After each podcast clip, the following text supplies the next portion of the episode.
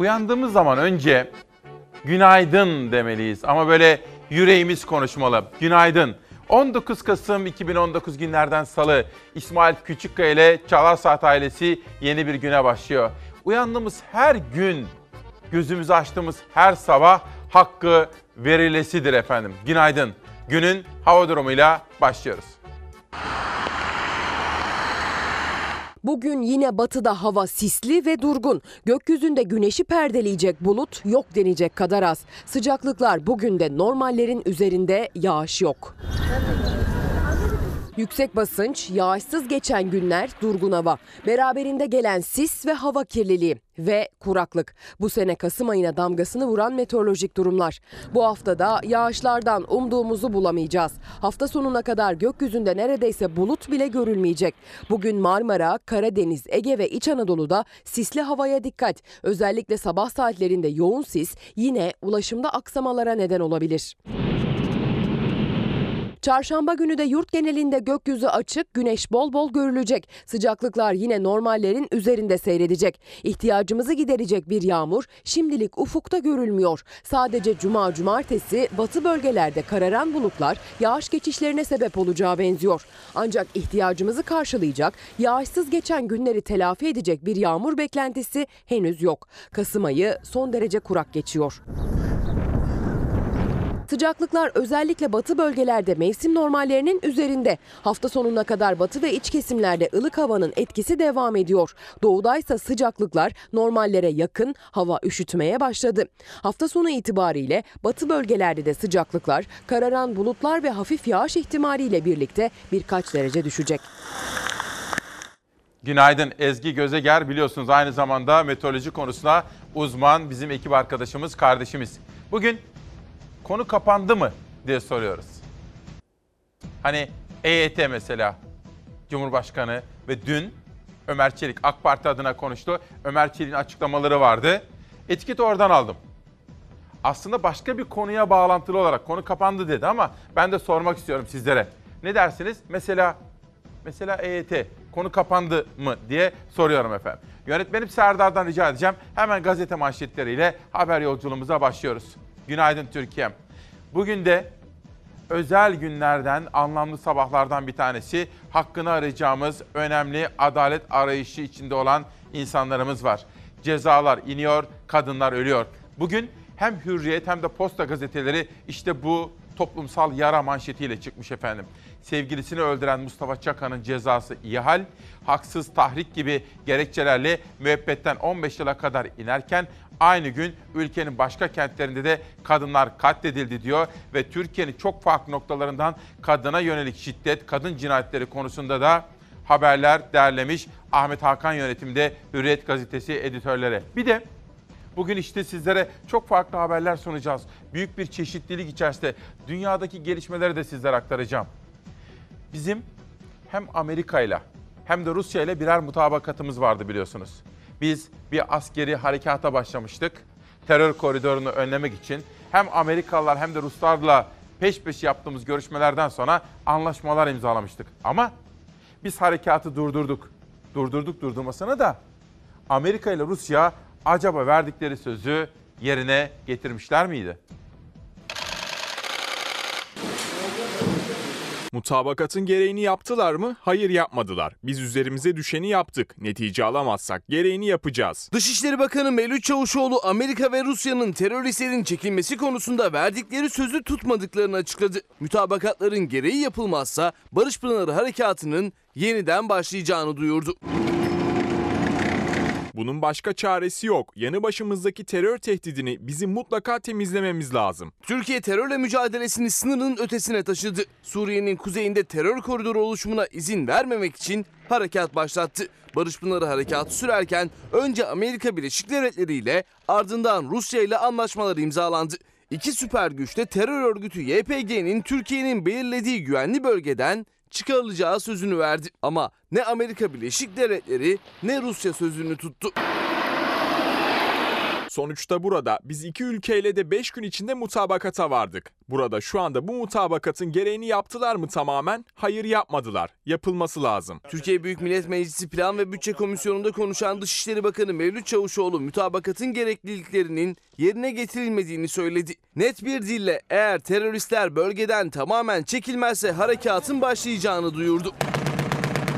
Biz mutabakat gereği üzerimize düşeni yaptık ama tacizler olduğu zaman da gereğini yaptık. Buradan bir netice alamazsak tıpkı Amerika ile denedikten sonra harekatı başlattığımız gibi yine gereğini yapacağız. Bakan Çavuşoğlu'nun mesajlarına henüz Washington ve Moskova hattından bir yanıt gelmedi. Bu konuya devam etmek istiyorum. Bu gecenin en flash gelişmelerinden bir tanesiydi. Zafer Söken, Uğur Gök kardeşimle birlikte çok detaylı olarak bu gelişmeleri takip etti yakından. Sizlere de haberler sunacağım. İlk soruyla başlıyorum. Günaydın efendim. Nasılsınız? Peki Amerika ve Rusya bize verdikleri sözü imzaladığımız mutabakatın gereğini yerine getirmediler. Yeniden bir harekata girişelim mi? Girişecek miyiz? Girişir miyiz? Bu sabahın ilk sorularından bir tanesi olsun diyorum efendim. Bugün köşe yazılarına baktığım zaman 8 ayrı yazardan alıntılar yapacağım. Onlardan bir tanesi de Hürriyet gazetesinin yeni genel yayın yönetmeni Ahmet Hakan. Hani bir bir bebek için şatafatlı bir tören vardı ya. Sosyal medyada çok konuşulmuştu. Ahmet Hakan diyor ki, isteyen istediği gibi gösteriş yapabilir, hava caka satabilir, isteyen istediği gibi parasını harcayabilir, kimse ona karışamaz diyor ve ekliyor. Ama bizi ilgilendiren, vatandaş ve gazetecileri ilgilendiren şey harcanan o paranın kaynağıdır diyor. Kaynağını açıkladıktan sonra herkes parasını nereye harcamış, görgüsüzlük mü değil mi bizi ilgilendirmez diyor. Günün köşe yazılarından derlediğim ilk özet Ahmet Hakan olacak. Ve sür manşete gidiyorum sözcüye geçmeden evvel. Mal varlığına dijital göz. Cumhurbaşkanlığı Dijital Dönüşüm Ofisi kamu çalışanlarının mal beyanlarının doğruluğunu araştıracak otomatik takip sistemi kuruyor. Bence bugün memurlar arasında en çok konuşulacak konulardan bir tanesi budur. Erdinç Çelikkan yazmış ve Hürriyet'in sürmanşetinden okuyorum. Kapsama giren tüm kamu çalışanlarının mal beyanları sisteme yüklenecek. Kamu görevlisi mal varlığındaki artma veya azalmayı otomatik olarak yenileyecek.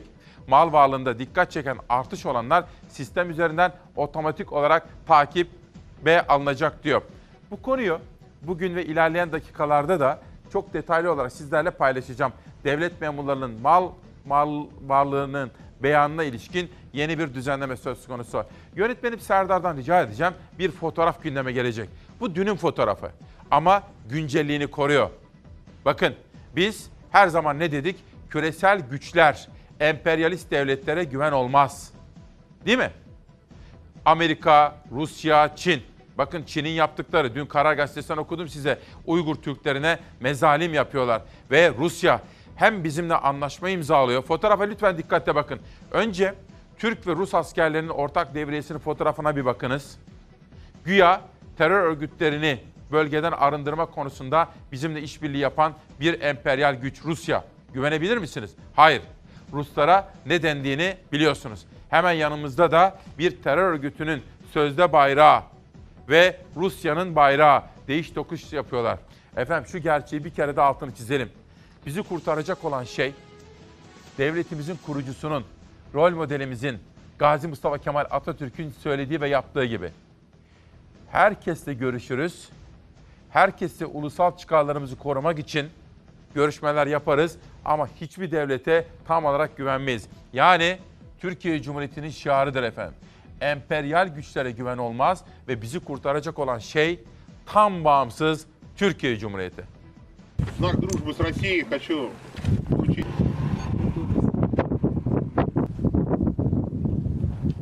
Rusya Türkiye ile 8. kez ortak devriye yaptı. Aynı saatlerde Rus komutan terör örgütü YPG PKK ile Fırat Nehri üzerindeki üste görülmemiş bir ikiyüzlülüğe imza attı. Bu yanlış bir harekettir. Rus askeri polisiyle Türk Silahlı Kuvvetleri kararlaştırıldığı gibi ortak devreye çıktı. 8 kara aracı ve İHA'larla Aynel Arap bölgesinde 10 kilometre derinlikte ve 34 kilometre uzunluğundaki güzergahta yapılan devriye iki ülke güçleri tarafından sorunsuz tamamlandı. Ancak bu devriye sürerken Rusya Fırat Nehri üzerinde Amerika'nın terk ettiği Tişrin Barajı'ndaki üste hareket etti. Rus komutanı burada terör örgütü YPG ile başı Şervan Derviş karşıladı. Rus komutanla sivil kıyafetli terörist önce bir süre konuştu. Ardından adeta bir devir teslim yapar gibi Rusya baylağıyla terör örgütü paçavrasını değiş tokuş ettiler. Bu küstahlığı da kameralar önünde göstere göstere yaptılar. Rusya'nın terör örgütüyle birlikte verdiği görüntü Moskova'nın çıkar politikasını gözler önüne serdi. AK Parti sözcüsü Ömer Çelik skandalın tekrar etmemesi için çalışacaklarını söyledi. Biz müttefiklerimize, dostlarımıza hem askeri birimlerimiz hem diplomatik kanallardan bu yanlışların yapılmaması gerektiğini ve tekrarlanmaması gerektiğini ifade ediyoruz. Bu Amerika Birleşik Devletleri'nin bahsettiği zannediyorum adı Tirşin olan bir üste gerçekleşiyor. Bunu da güçlü bir şekilde takip ediyoruz. Bu gündemimizde var. Bugünkü manşetimizi, etiketimizi Ömer Çelik'ten aldım. O mektup Trump'a iade edildi, konu kapandı dedi. Ben de kendisini canlı canlı izlerken dedim ki konu kapandı mı diye soralım. Mesela o mektup konusu kapandı mı efendim? Peki EYT konusu konu kapandı mı diye soralım. Ve az evvel sizlere Ahmet Hakan'ın yazısından alıntılar yapmıştım. 8 ayrı yazardan bir tanesi Ahmet Hakan'dı. Bir diğerine geçiyorum. Habertürk'ün sitesinde Muharrem Sarıkaya HDP'lilerle konuşmuş. Çok sayıda HDP'liye dün sorular sormuş. HDP'nin kazandığı belediyelere kayyum atanıyor biliyorsunuz. Muharrem Sarıkaya, Sırrı Sakın, madem bizim halkımızın seçtiği belediye başkanlarını görevden alıyorlar, HDP olarak sineyi millete, milletin sinesine dönelim. Bütün belediyelerden istifa edelim. Böyle bir çağrısı vardı Sırrı Sakın. Muharrem Sarıkaya çok sayıda HDP yöneticisine, mesela Ayhan Bilgen de dahil, Kars Belediye Başkanı onlara bu soruyu sormuş. Ben de sizlere Muharrem Sarıkaya'nın yazısı üzerinden HDP'nin yarınki strateji toplantısından önce neler konuştuğunu özetleyeceğim efendim. Günün önemli manşetlerinden biri bu. Hürriyete yeniden döneceğim. Döneceğim lakin önce Sözcü Gazetesi'nin manşetini verelim. Bu arada dün ben sizlere Cumhuriyet Gazetesi'nde İpek Özbey'in göreve başladığını belirtmiştim. Her gün medya dünyasındaki gelişmeleri de sizlere anlatmayı önemli bir vazife sayıyorum efendim. Bugün de Sözcü Gazetesi deneyimli ekonomi yazarı Serpil Yılmaz'ı işte duyurmuş. Serpil Yılmaz da Sözcü ailesinde yayın hayatına devam edecekmiş. Onu da söylemiş olalım. Yeni yargı reformu Sakarya'ya uğramadı. Valinin plakasını yayınlamak suç mu? Ben bu haberi Sayın Adalet Bakanı Abdülhamit Gül'e özellikle duyurmak istiyorum. Çünkü yargı reformu konusunda çok yoğun bir mesai içerisinde kendisi ve bütün ekip arkadaşları hatta bütün muhalefet partileriyle de görüşüyorlar, iyi yapıyorlar. Ama acaba yargı reformunu gündeme getirdiğimiz bu dönemde herkes ülkenin ikliminin ne kadar önemli ve hassas, o kadar da kırılgan olduğunu biliyor mu? Haberi lütfen dikkate takip ediniz. Haberin imzası Veli Toprak. Yerel bir gazete devlet araçlarının halkın önüne park edilmesini eleştirdi. Fotoğrafta valinin plakası da çıktı. Soruşturma açıldı, gazeteci kovuldu. Kovulmakla da kalmadı efendim bakın okuyacaksınız. Yargı reformuyla getirilen haber özgürlüğü Sakarya'da lafta kaldı. Sakarya Halk Gazetesi 29 Ekim'de protokol araçlarının halkın önüne park etmesini tek kelimeyle rezalet başlığıyla eleştirdi. Fotoğrafta valinin işte bilmem kaç plakalı aracı görünüyordu. Soruşturma açan savcılık yayın müdürü Hüseyin Cumalı'yı ifadeye çağırıp plakayı neden gazeteye bastın diye sordu. Ardından da patron gazeteciyi işten kovdu. Bunun devamı da var efendim ama ben bunu buradan Adalet Bakanlığı'na hazır yargı reformu ile ilgili gelişmeleri dikkatle yakından takip ettikleri için duyurmak özellikle istiyorum. Yerel gazeteler bölümünde de bu konuya yine değineceğiz efendim. Havalar soğumaya başladı. Dolayısıyla doğalgaz da pahalı, kömüre yükleniyoruz. Çok dikkat etmemiz gereken dönem ve hususlardan bir tanesi de kömürden meydana gelen soba zehirlenmeleri. Buna lütfen dikkat edelim.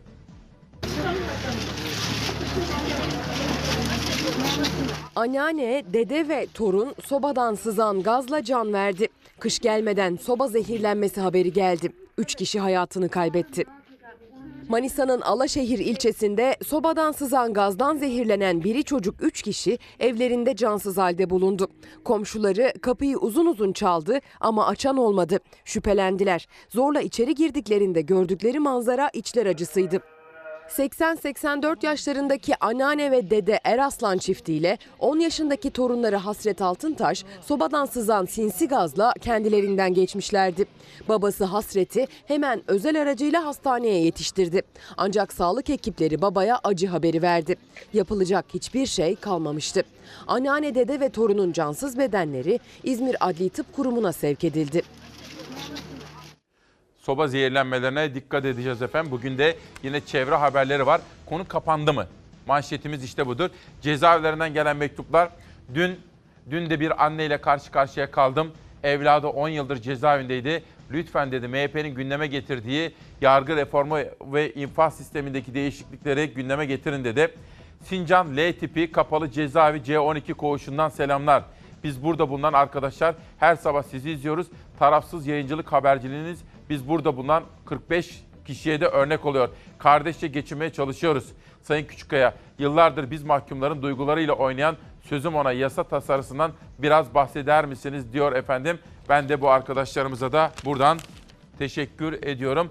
Yargı reformu ve infaz sistemine ilişkin haberleri de takip listemizin tepesinde bulunduruyoruz. Onu söyleyeyim. Sözcüden bir haber daha yavaş hızlı çıktı. Belediyeyi 7 ayda 700 milyon lira kâra geçirdi. Efendim bana her gittiğim yerde soruyorsunuz. Ben bu sene belediye başkanlarını çok yakın takip alacağımı söylemiştim. Bir yıl boyunca dikkatle takip edeceğim, bir yıldan sonra sorgulayacağım demiştim. Burada İsmail Küçükkaya Demokrasi Meydanı'nda ağırladığımız bütün partilerden seçilen belediye başkanlarının icraatlarını, verdikleri sözleri ve uygulamalarını takip ediyorum. Şu ana kadar gördüğüm Adana'da Zeydan Karalar, Ankara'da Mansur Yavaş çok çok iyi gidiyor. Ama daha şimdilik bu gelişmeleri de dikkatle takip ettiğimi bütün belediye başkanları AK Partilisi, CHP'lisi, MHP'lisi, HDP'lisi, İyi Partilisi dikkatle yakından takip ettiğimi bir kere daha altını çizmek istiyorum. Ama önemli olan ilk bir yıl. Bir yılı bir görelim bakalım.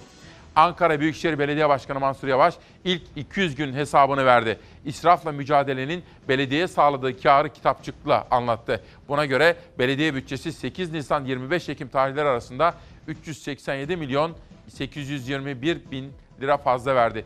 Tahsilat hızlandırılıp 37 milyon liralık alacak toplandı. Ayrıca geçmiş dönemden kalan 3,5 milyar liralık borcun 305 milyon 821 binlik taksitte ödendi diyor. Sözcüden bir haber daha vereceğim. Sonra EYT meselesine geçiyorum efendim. EYT, emeklilikte yaşa takılanlar. Ve bugün Emin Özgönül'ün bir röportajı var. Toprak Rusya'nın bağımlı ortağı olduk diyor. CHP'li Erdoğan Toprak, Türkiye-Rusya ilişkisini bağımlı stratejik ortaklık diye tanımladı. Sakıncası içinde uçak krizi gibi bir problem yaşarsak savunma, enerji ve turizmde çok büyük yara alırız uyarısı yaptı diyor. Burada da sosyal medya manşetleri. Efendim biraz sonra sizlere bir yazardan bahsedeceğim. Bir soru. Hepimizin kılık kıyafeti özgür değil mi? Özgür bir ülkede yaşıyoruz değil mi? Herkes istediği gibi giyinebilir, istediğini yiyebilir. Kime ne? Ama bu konuda bazen münferit de olsa sıkıntılar, olaylar yaşıyoruz. Başörtülü kardeşlerimize yapılan bir saldırıdan bahsedeceğim. Bir siyasi lider o başörtülü saldırıya uğrayan kardeşlerimizi arayıp geçmiş olsun. Moralinizi bozmayın dedi. Acaba kimdi bu? Bugün köşe yazılarından bir tanesi işte o liderle konuşmuş ve bu olayı yazmış. Ben de sabah kendisine 4.30'da mesaj attım, kendisini kutladım. Sizlere şöyle bir 10 dakika içinde o olayı da anlatacağım efendim.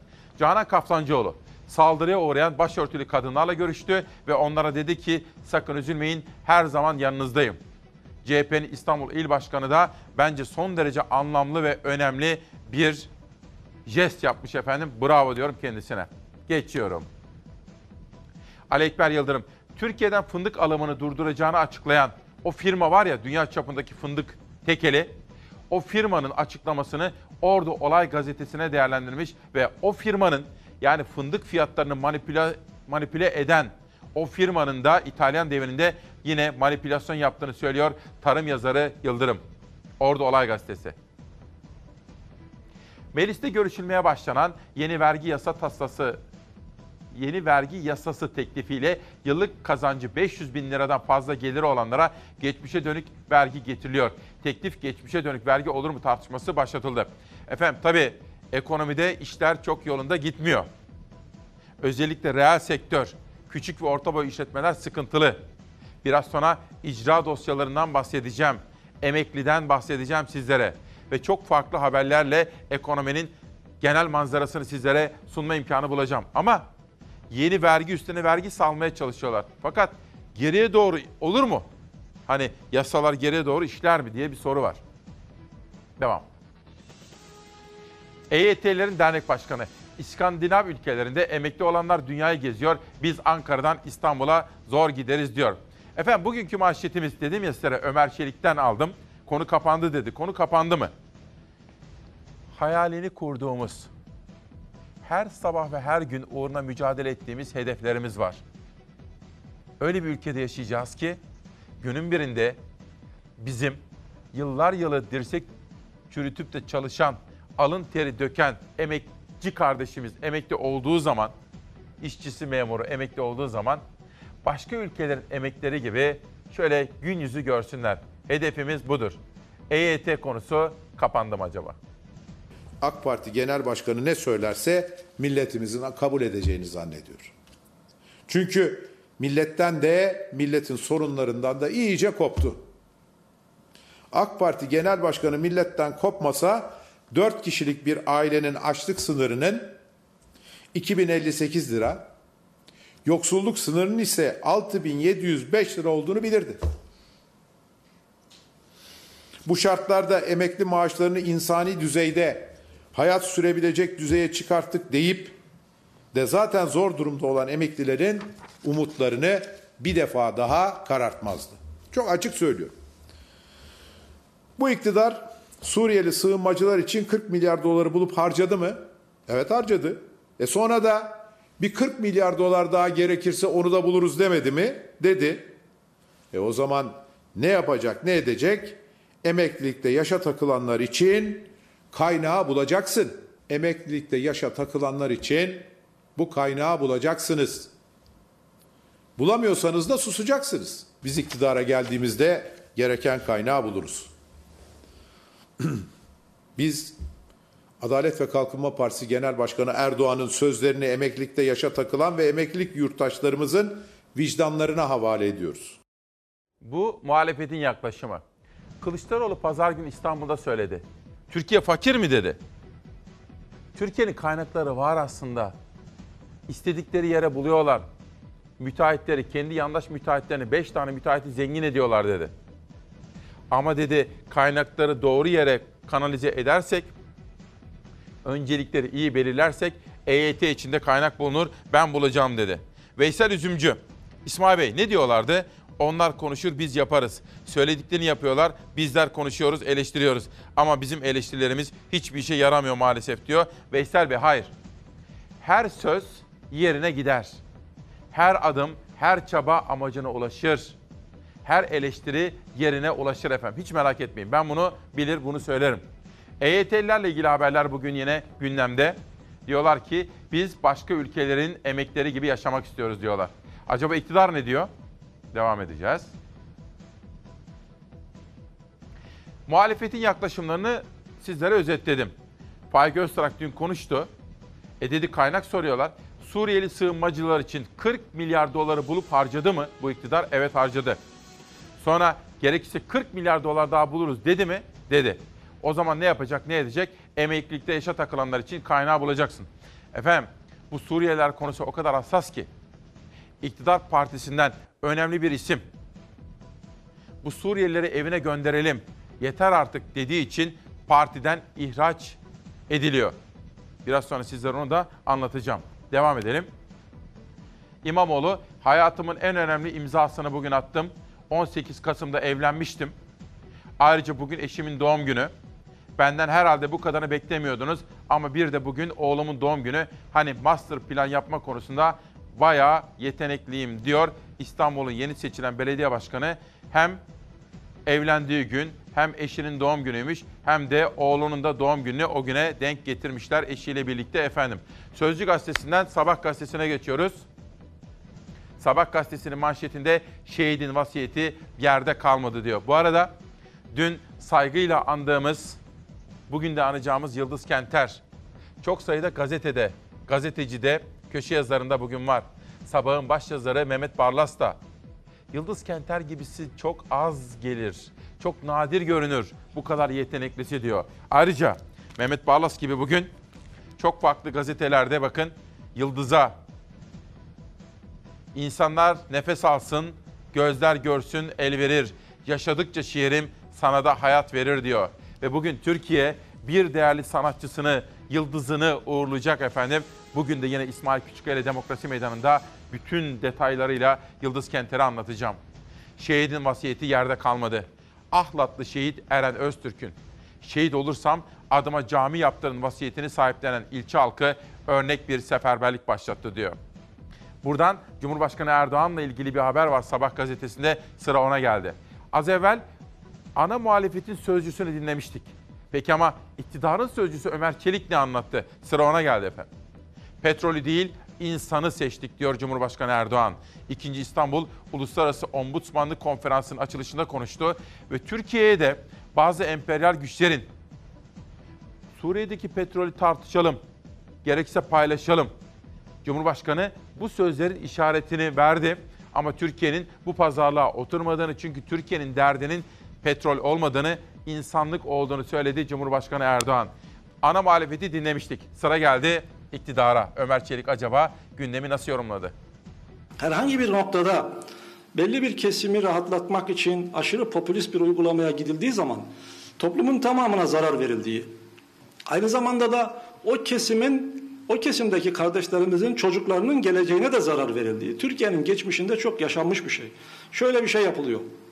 Yani sanki biz bu EYT e, denilen kardeşlerimizin söylediklerine duyarsız davranıyoruz. Sanki biz onlarla karşı karşıyayız gibisinden bir yaklaşım sergileniyor. Bahsedilen politikaları uygulamanın ülkeye bir maliyeti vardır ve bu maliyet ülkenin altından kalkabileceği bir maliyet değildir. Cumhurbaşkanımız bunun adını altını çizmiştir.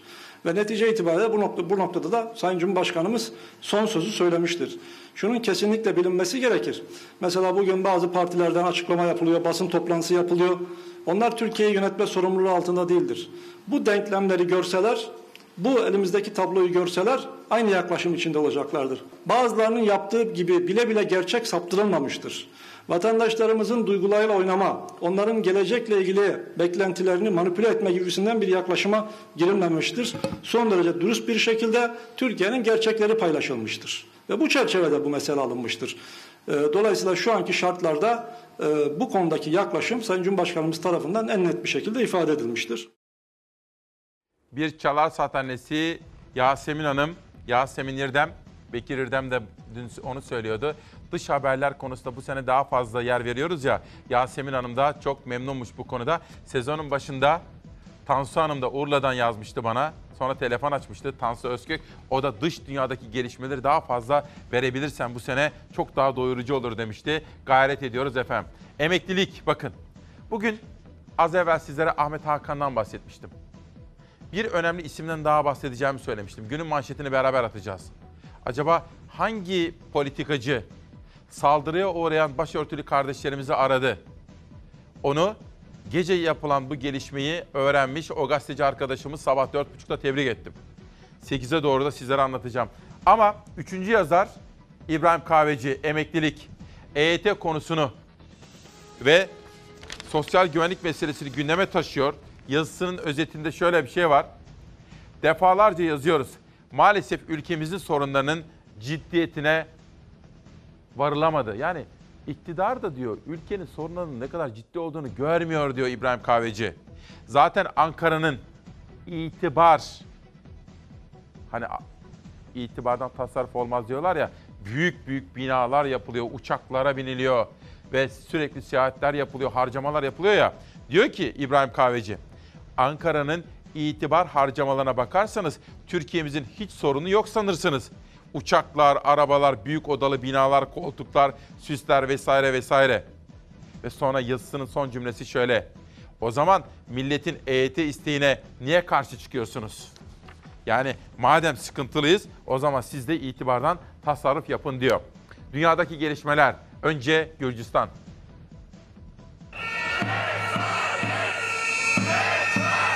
Parlamento binasına yürüdüler, erken seçim çağrısı yaptılar. Gürcistan'da binlerce kişi hükümeti protesto etti.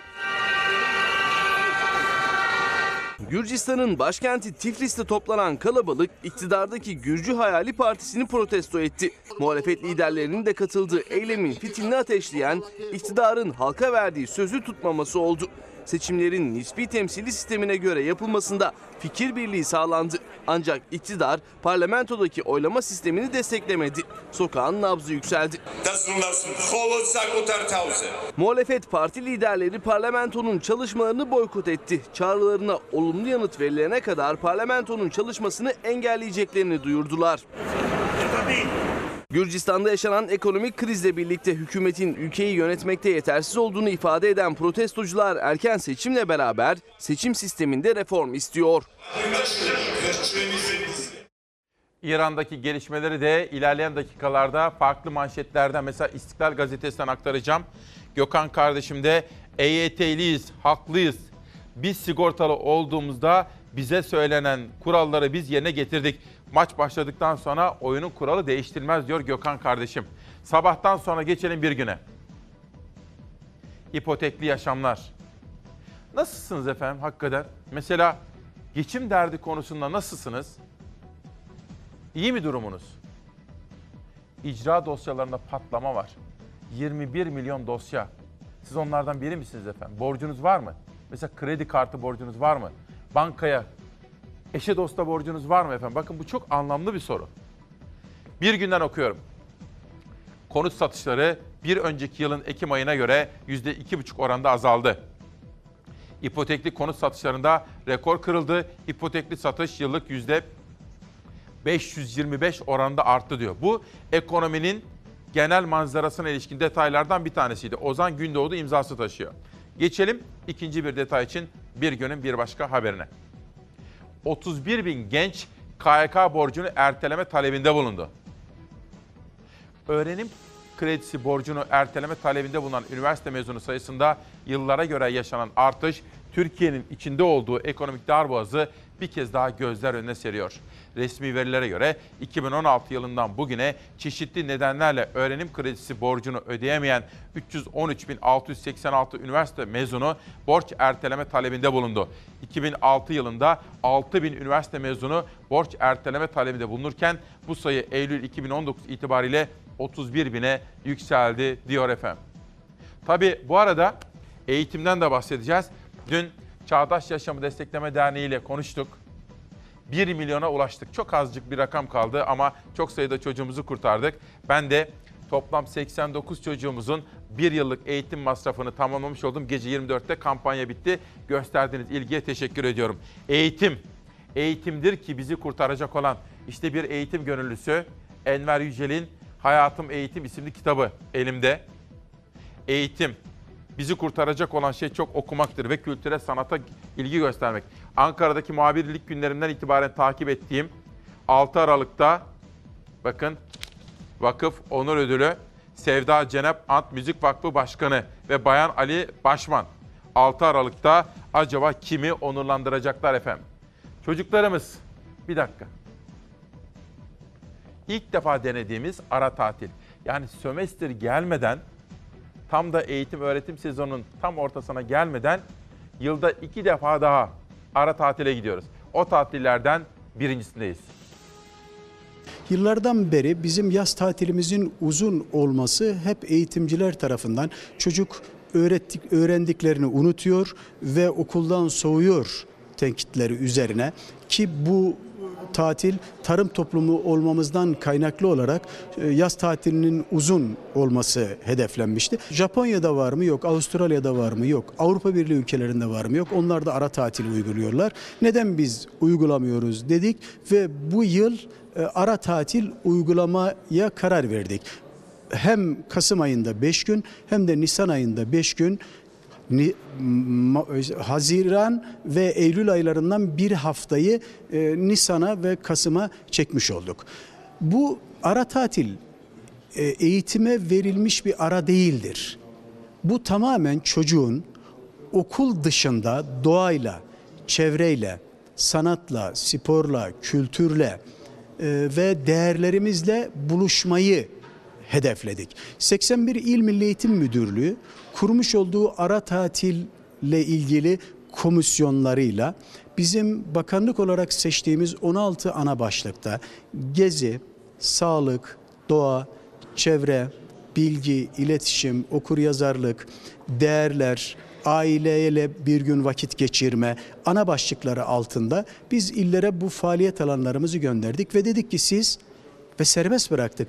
Kendi ilinize uygun bu 5 günlük faaliyet raporlarını yapın dedik. Bu süre içerisinde İl Milli Eğitim Müdürlüklerimiz STK'larla, üniversitelerle, yerel yönetimlerle, sanayi kuruluşlarıyla, vakıf ve derneklerle ara tatil etkinlikleriyle ilgili protokol imzaladılar. Öğrencilerimiz aileleriyle, aile büyükleriyle, anne babalarıyla, ağabey ve ablalarıyla birlikte bu faaliyetlere katılacaklar. Ara tatil www.meb.gov.tr adresine girdiklerinde karşılarına Türkiye haritası çıkacak.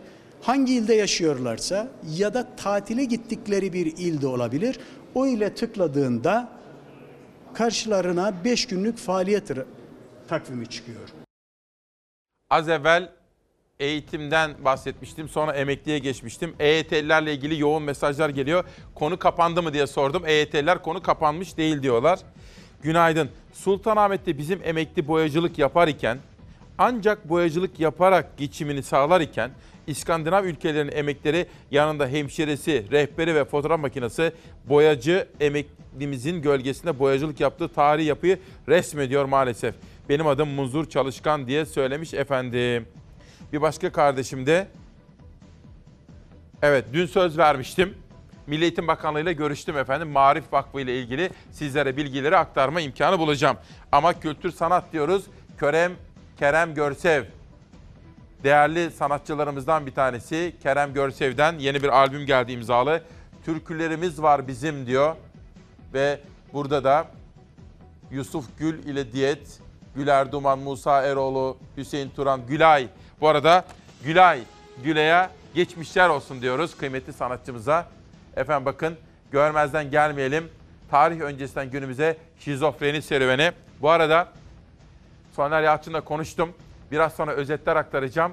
Bu hafta kendisini burada ağırlayacağız efendim.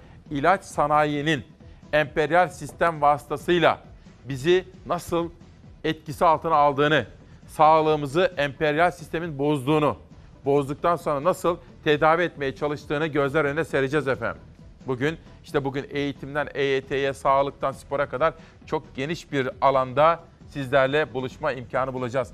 Kasım'ın 19'undayız. Rusya'ya gidiyoruz. Rusya Su-57 yerine Su-35 savaş uçağı satışı için Türkiye'ye yeşil ışık yaktı. S-400'lerin baharda askeri kullanıma hazır olacağını duyurdu. Cumhurbaşkanı Recep Tayyip Erdoğan'ın Moskova ziyaretinde incelediği Su-57 savaş uçakları ile ilgili Rusya'dan açıklama geldi.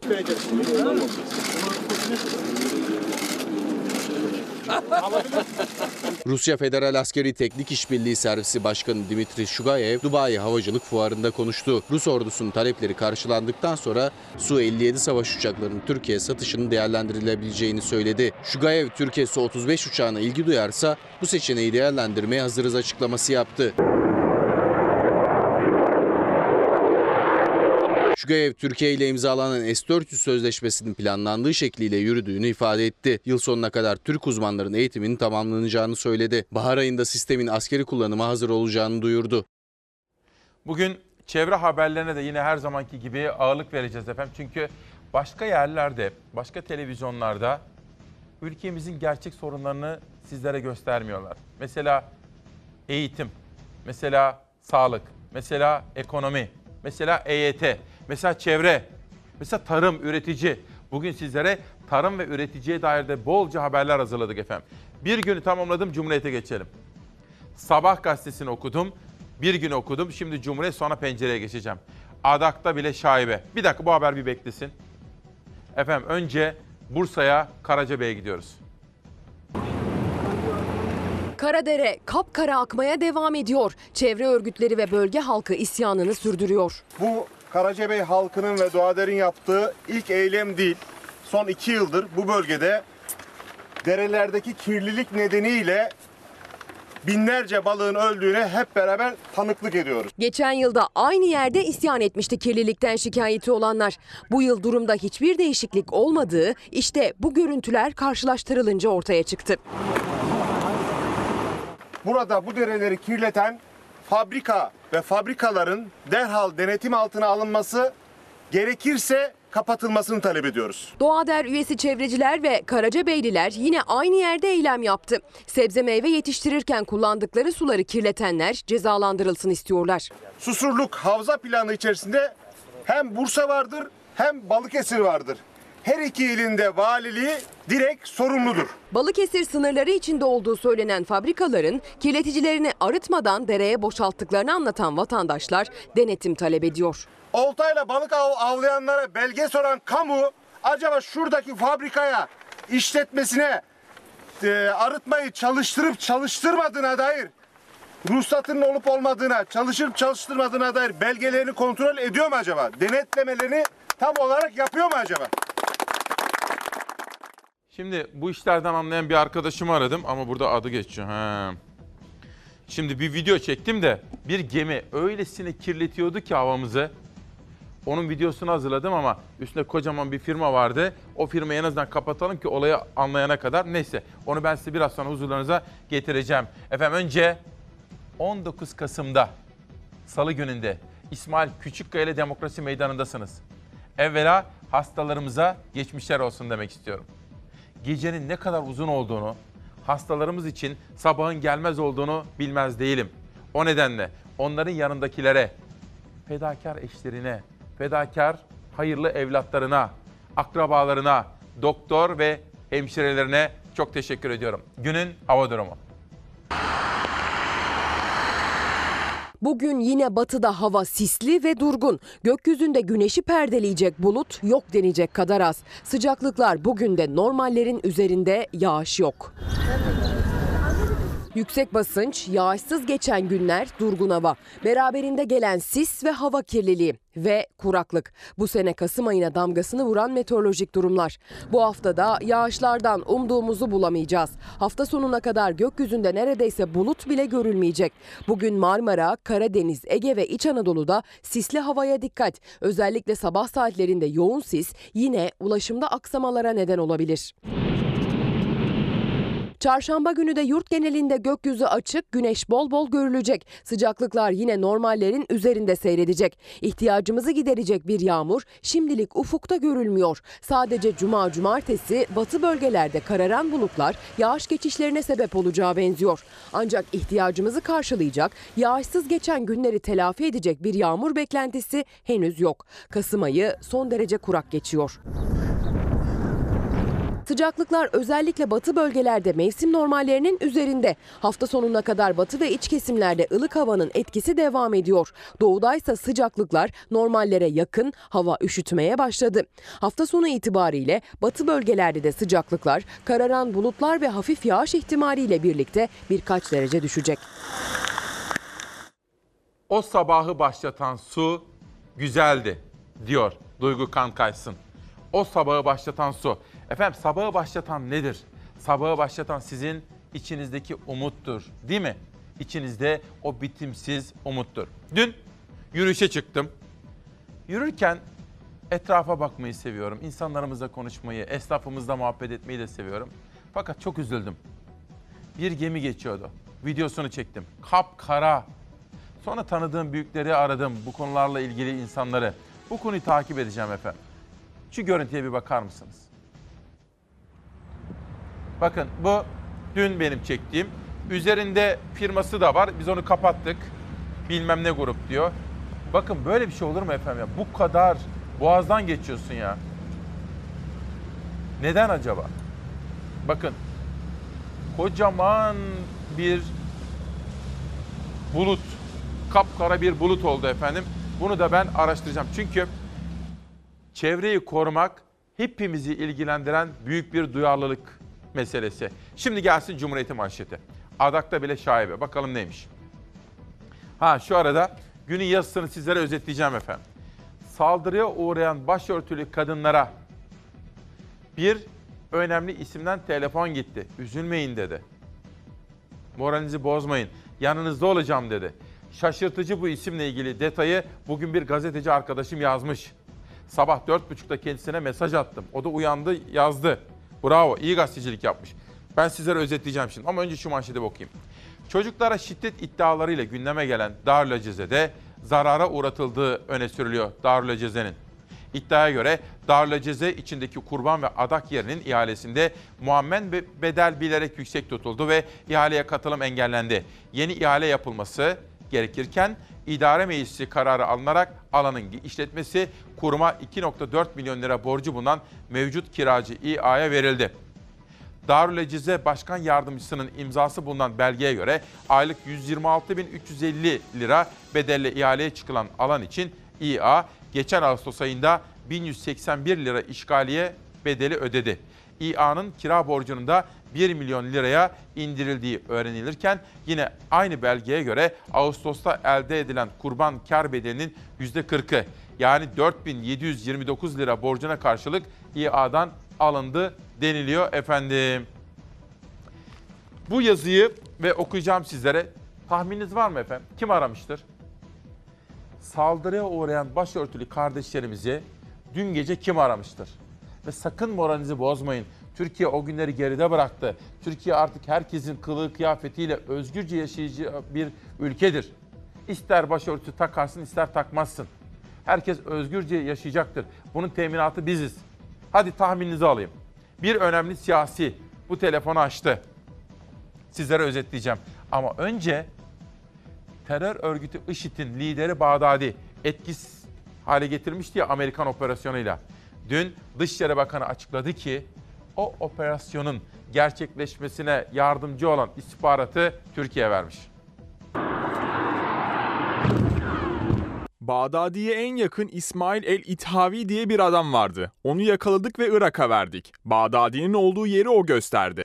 Bağdadi operasyonunda Türkiye'nin kritik rolünü Dışişleri Bakanı Mevlüt Çavuşoğlu açıkladı. Terörist başının yeri konusunda istihbarat sağlayan teröristin Türkiye tarafından yakalanıp Irak'a verildiğini söyledi. İthavi Bağdadi'nin nerede saklandığını gösterdi. Terör örgütü IŞİD'in elebaşı Ebu Bekir Bağdadi 26 Ekim'de Amerika Birleşik Devletleri'nin düzenlediği operasyonla öldürüldü.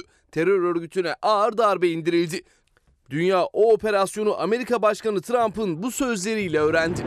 Abu Bakr al Baghdadi is dead. He died after running into a dead end tunnel, whimpering and crying and screaming all the way. Bağdadi operasyonunun görüntülerini de yayınladı Amerika. Trump Türkiye'ye yardımları için teşekkür etti. Dışişleri Bakanı Mevlüt Çavuşoğlu da Türkiye'nin terörist başının öldürülmesi operasyonundaki kilit rolü açıkladı.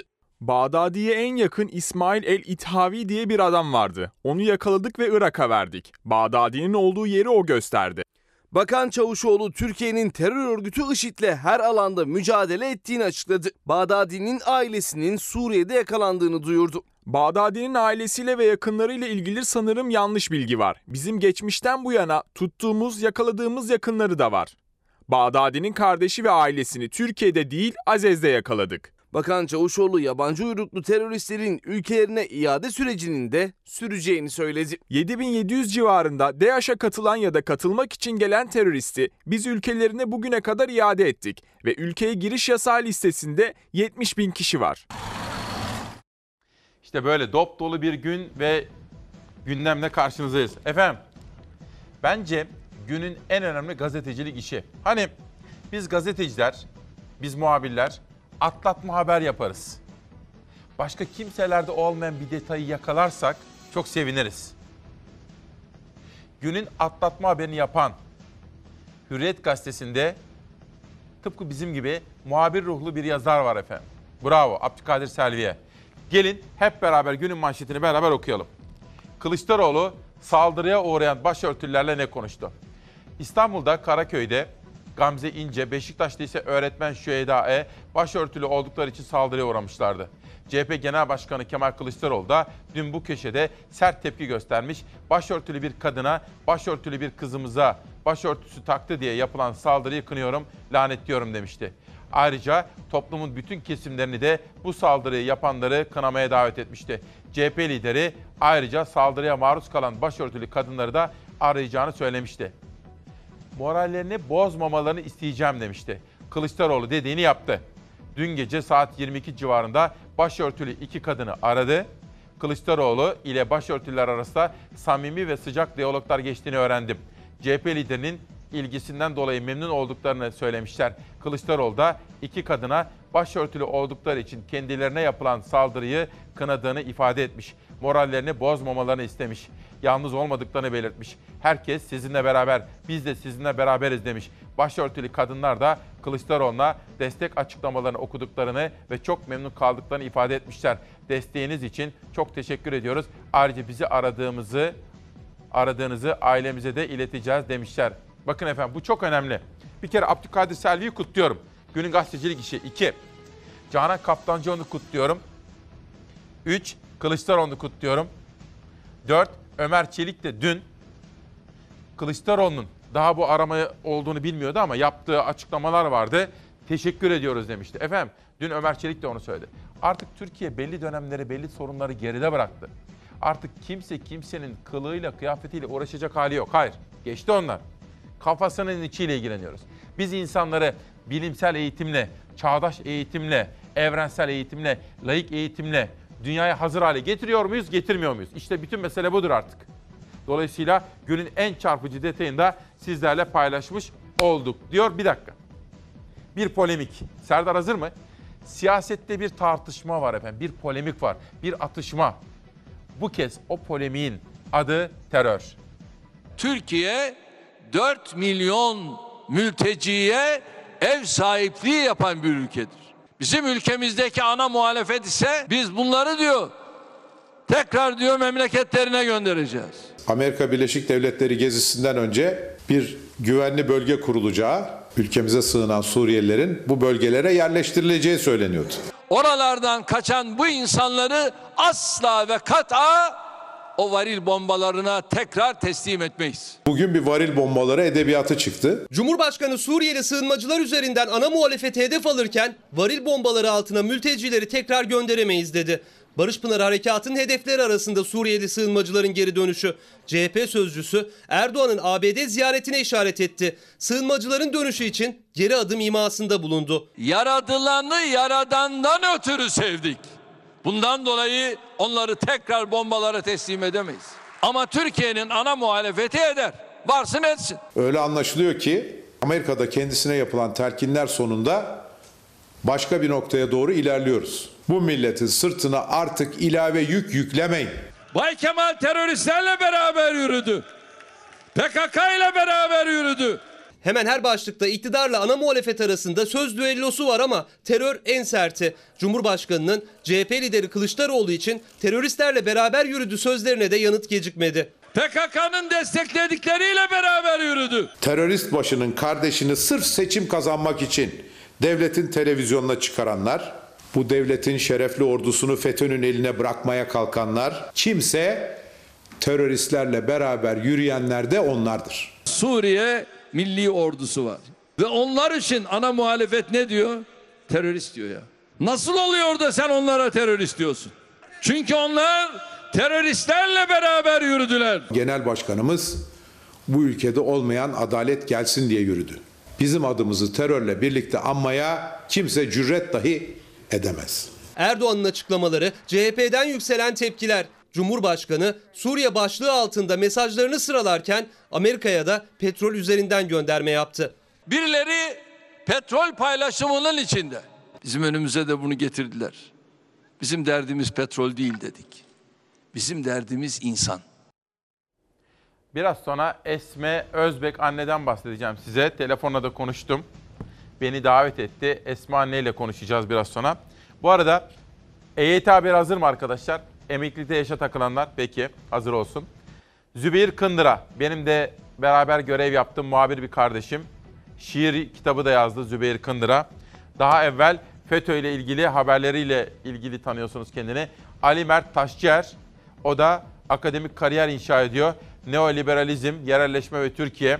Bu da Çalarsat kitaplığındaki yerini alacak efendim. Dün tanıştım. 80 yaşlarında muhteşem bir kadın, bir İstanbullu. Irini Dimitriadis. Dün karşılaştım tesadüfen tanıştırdılar ve çok memnun oldum. Bana yazmış olduğu bu kitabı getirip hediye etti. İrini Hanım'a da hocamıza da çok teşekkür ediyorum. 1950'den günümüze eğitim hayatımızda Rumlar. Biyografik portreler önemli bir çalışma Bahçeşehir Üniversitesi yayınlarından. Efendim bu hafta Soner Yalçın gelecek. Tekrar etmek istiyorum. Biraz sonra antibiyotik konusunda önemli bir haber ve Manisa'da işlenen cinayetler Kara Kutu kitabından alıntılar yapacağım. Önce Cumhuriyet. Bakalım ne var? Talan madenciliği Mustafa Çakır'ın haberi. 320 saha ikinci kez ihale edilecek. 320 maden sahasının ikinci kez ihaleye çıkarılması tepki çekti. Maden Mühendisleri Odası Başkanı Yüksel, plansızlığın çevre kirliliğine neden olduğunu söyledi. Odanın eski başkanı Torun da bunun adı sömürge madenciliği dedi. İnanın her şeyi anlıyorum da bunu anlayamıyorum biliyor musunuz? Bizi yöneten iktidarın hemen hemen pek çok çalışmasını, ısrarını anlıyorum. Mesela biz çok karanlık saatlerde kalkıyoruz. Avrupa ile aramızdaki makas açıldı. Bunu bile anlıyorum. Neden yaptıklarını biliyorum. Hak vermiyorum. İnatlaşıyorlar ama çocuklarımız 7'de giderken zifiri karanlıkta gidiyorlar. Buradaki inadı anlıyorum mesela ama anlayamadım ne biliyor musunuz? Çevreye karşı bence duyarlı davranmıyorlar. Her ne kadar aksini söyleseler de, işte şu kadar ağaç diktik deseler de, kuzey ormanlarındaki ağaçlar, Kaz Dağları'na meydana gelenler, Karadeniz'in HES'leri kurudu. Bakın maden sahası, bir daha okuyalım. 320 maden sahasının ikinci kez ihaleye çıkarılması tepki çekti. Maden Mühendisleri Oda Başkanı Yüksel, plansızlığın çevre kirliliğine neden olduğunu söyledi. Odanın eski başkanı Torun da bunun adı sömürge madenciliği dedi. Bunu anlayamıyorum. Çünkü çevre hepimizin çevresi. Sıra geldi emeklilikte yaşa takılanlar. Manşeti tekrar ediyorum. İktidar konu kapandı diyor. Ben de soruyorum. Konu kapandı mı? Tutturmuş bir EYP. Seçim kaybetsek de yok. Ülkeyi yöneten birileri seçim kaybetmekten söz etmeye başladıysa artık o işin sonu geliyor demektir. Emeklilikte yaşa takılanlar için Erdoğan seçim riskini de dile getirdiği noktayı koydu. EYT'liler için 2018 Temmuz'unda ilk teklifi veren MHP sessizliğe gömüldü. Muhalefetle iktidar arasındaki İskandinav ülkeleri polemiği de büyüdü. İskandinav ülkelerinin hepsi bu sistemle battı. Pes doğrusu. Battı denen Danimarka'da kişi başına gelir 60 bin dolar olacak. Norveç'te 78 bin dolar. İsveç'te 51 bin dolar. Finlandiya'da 49 bin dolar. Türkiye'de 9 bin dolar. Bu hesap kötü bir hesaptır. Şer bir hesaptır. Biz bunu politik hesaplarla yapmayız ve yapmayacağız da. Arkadaşlarıma söylüyorum. Beni bu yola asla teşvik etmeyin. 1999'dan önce işe başlayanlar 20, 25 yıl ve 5000 prim günüyle emekli olmayı beklerken 2002'den sonra yapılan değişikliklerle kadınlarda 58, erkeklerde 60 yaşı beklemek zorunda kaldı. Emeklilikte yaşa takılanlar siyasetin sıcak karnı oldu. E, Kendisi 46 yaşında emekli oldu Cumhurbaşkanı. Cumhurbaşkanı kendisine hak gördüğünü başkası için eleştiri konusu yapmamalı. Sayın Cumhurbaşkanım o tarihteki mevzuata göre bir emeklilik vardı. Temel olan kuram Türkiye Cumhuriyeti Devleti'nin ve bütçesinin açık vermemektir. Cumhurbaşkanı 700 küsür milyar TL dedi. Bu rakam yanlış. Böyle bir rakam olması mümkün değil. Cumhurbaşkanı çift dikiş çalışacaklar, bütçeye yük getirecekler gerekçesiyle EYT'lilere kırmızı kart gösterdi. Muhalefet ise kaynak yok eleştirilerine kaynağı göstererek cevap verdi. Suriyeli sığınmacılar için 40 milyar doları bulup harcadı mı? Evet harcadı. E o zaman ne yapacak, ne edecek? Emeklilikte yaşa takılanlar için kaynağı bulacaksın. Olay şu, devlet şu anda bunu taşıyamıyor. EYT'liler haklarına kavuşmayı beklerken iktidarla muhalefet arasında SGK'yı kim batırdı tartışması yeniden alevlendi. Erdoğan meydana Kılıçdaroğlu dönemindeki SGK hastanelerinin Buraya görüntülerini taşıdı. CHP, SGK'nın bugünkü Ya, açık rakamlarıyla cevap verdi. Rezalete bakın rezalete. Genel başkanımızın genel müdür olduğu 7 yıllık dönemde sosyal güvenlik kurumlarının tamamının Toplam açığı yıllık 3,2 milyar dolar. AK Parti Genel Başkanı'nın iktidarda olduğu 2003-2018 döneminde sosyal güvenlik kurumlarının yıllık ortalama açığı ne kadar? 11,4 milyar dolar. 1,8 milyar doların 6 katı. Baş aşağı gidiyoruz. Bu tablo karşısında Erdoğan'ın da kapıyı sert kapamasıyla emeklilikle yaşa takılanlar için umut kalmadı ama işsiz EYT'lilerin emeklilik maaşı ve sağlık hakları için bir adım atılır mı soru işareti. Bugün Karar Gazetesi'nde İbrahim Kahveci bu konuyu yazmış. Bütün bölüm ve boyutlarıyla özetlemeye gayret etmiş. Yazısının en çarpıcı bölümü şu. Defalarca tekrar yazdık. Defalarca yazdık bir daha yazalım. Maalesef ülkemizin sorunlarının ciddiyetinin farkına varılmış değil. Zaten Ankara'nın itibar harcamalarına bakarsanız Türkiye'mizin hiç sorunu yok sanırsınız.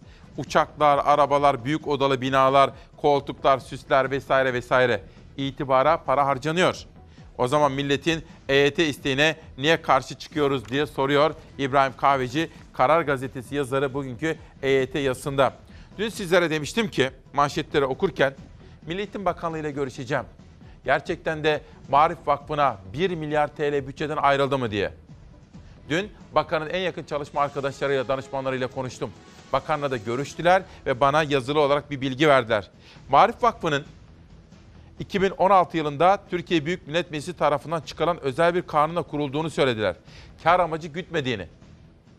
Özetle uzun araştırmasında bunun Türkiye'nin çıkarına olduğunu, Marif Vakfı'nın Türkiye'nin âli menfaatleri için görev yaptığını söylediler ve özellikle yurt dışında hani FETÖ'nün okulları vardı ya, o okulların yerine Marif Vakfı'nın okullarının faaliyetleri nedeniyle böyle bir düzenlemenin, kanunun çıkarıldığını yani Marif Vakfı'na FETÖ'nün okullarının yerine yeni okullar kurması veya o okulların işletilmesi için kaynak aktarıldığını söylediler. Ben de sizlere söz hakkına saygı gereği Milli Eğitim Bakanı'ndan gelen bu açıklamayı aktarmış bulayım. Cumhuriyet'ten pencereye geçiyorum. Yetenekli Bay Efe. İliç savcısı iken adını duyuran, İlhan Cihaner'in yargılandığı davada kumpasın parçası olduğu tespit edilen iki kez Türkiye'de yakalanıp firar eden Efe kod adlı Bayram Bozkurt bu defa Makedonya'da firar etti. Sahte pasaportla yakalanan Bozkurt yine kayıplara karıştı. Bayram Bozkurt'un firar öyküsü kitap gibi. Ergenekon'un bir numaralı sanığı Bozkurt hep dört ayak üzerine düştü. Yargılandığı ilk duruşmada tahliye edildi. İtiraz üzerine arandı ama o kaçtı. Sonra yine yakalandı ve yine deliller toplandı denilerek bir önceki tahliyesinde kaçmasına rağmen tahliye edildi. Valla ben bunu okurken pencerede sonra ajanslara baktım. Aklıma hep Adil Öksüz geldi. O hain gecede on binlerce insanın başına neler neler geldi. Fakat o bırakıldı. Nasıl? Kim? GPS cihazı nerede? Yurt dışına elini kolunu sallayarak çıktı. Bakın aynı olay. Nitekim Turgut Kazan'a bunu sormuşlar. O da diyor ki bizim devletimiz şimdi MIT gerekirse yurt dışına gidip FETÖ'cüleri paketleyip getiriyor. Bu konuda ise mesela bu Efe konusunda ise yurt dışında operasyon yapan devletimiz yakalanmış bir kişiyi elinden nasıl kaçırır? Benim aklım almıyor diyor. Aklındaki şüpheleri dile getiriyor Turgut Kazan. Bugün Pencere Gazetesi bence önemli bir manşete imza atmış efendim. Bu konuyu takip etmekte fayda var diyor ve sıradaki habere geçiyorum. Dünya Gazetesi Bakalım dünyada hangi manşet geliyor? İşsizliğin süresi de uzuyor. Ferit Parlağan manşeti. Genç işsizlikte oran %27.4 ile tarihi seviyeye ulaşmıştı. İşsizler ordusu kimlerden oluşuyor acaba? TÜİK'in Ağustos verileri genç işsizlikte %27.4 ile tarihi seviyeye çıkıldığına işaret etmişti. Genç İşsizler Platformu Sözcüsü Doktor Murat Kubilay son bir yıldan daha uzun süredir iş arayanların sayısının da rekora doğru gittiğini söyleyerek işsizliğin süresinin de uzadığına dikkat çekti. Efendim şöyle, işsizlik artıyor. Genç işsizlerin sayısı artıyor. İşi varken işsiz olanların sayısı 789 bine çıktı. Ve işiniz yok ama iş bulma süreniz de uzuyor. Yani aslında bu işsizliğin artık bu boyutunun arttığını hatta dilim varmıyor ama kangrene doğru gittiğini söylüyor. Dolayısıyla Ankara'ya ekonomi yönetimine buradan bu konuyu hatırlatmayı ve uyarı görevimizde bulunmayı da önemli sayıyorum. Meclise gidelim. Dışişleri Bakanlığı'nın bütçesine bakalım. Trump'ın nezaketten uzak, küstahça kaleme alınmış mektubuna aynı ağırlıkta diplomatik bir dille niye cevap verilemedi? Johnson'un mektubu diye siyasi literatürümüze geçmiş bir mektup. Böyle bir olay yaşamış iken Trump'ın mektubunu dönemin temsilcilerinin hiç ağzına almaması daha yerinde olur. Haksızlık yapıyorsunuz. Size aptal diyen insanı nasıl hazmediyorsunuz? Ona hesap verin. Tarihe çarpıyor.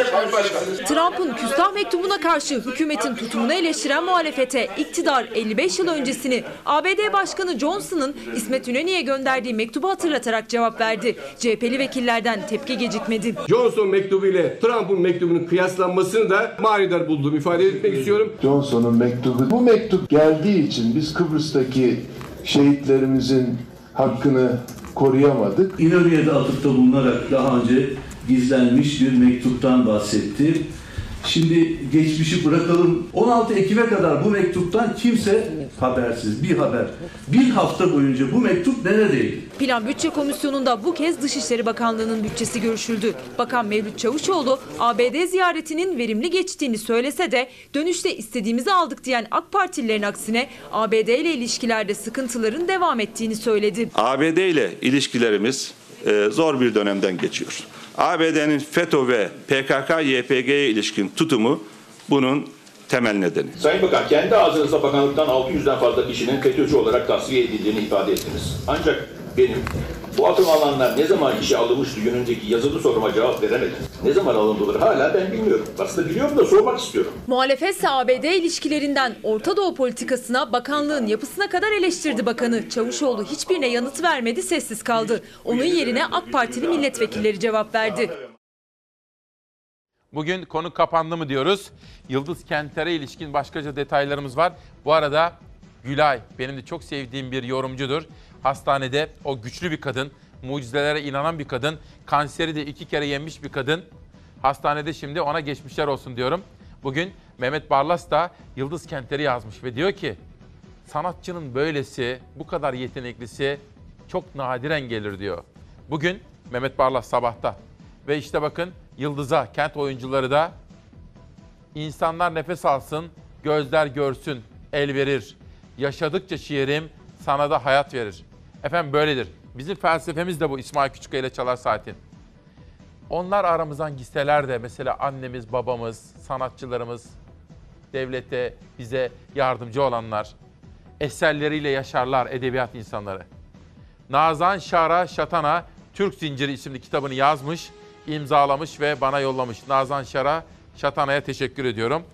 Enes Demir Fırat Kalkanı Harekatı'nı gün gün vakalar şeklinde irdelemiş, bana da imzalayarak yollamış. Şanlı bayrağımızın dalgalandığı her yerde işte böyle askerlerimiz.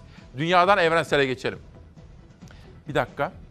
Efendim bugün 8 köşe yazarı dedim ya bunlardan biri Muharrem Sarıkaya. Ciner grubunun internet sitesinde Habertürk'teki yazısında HDP'deki tartışmalara değinmiş.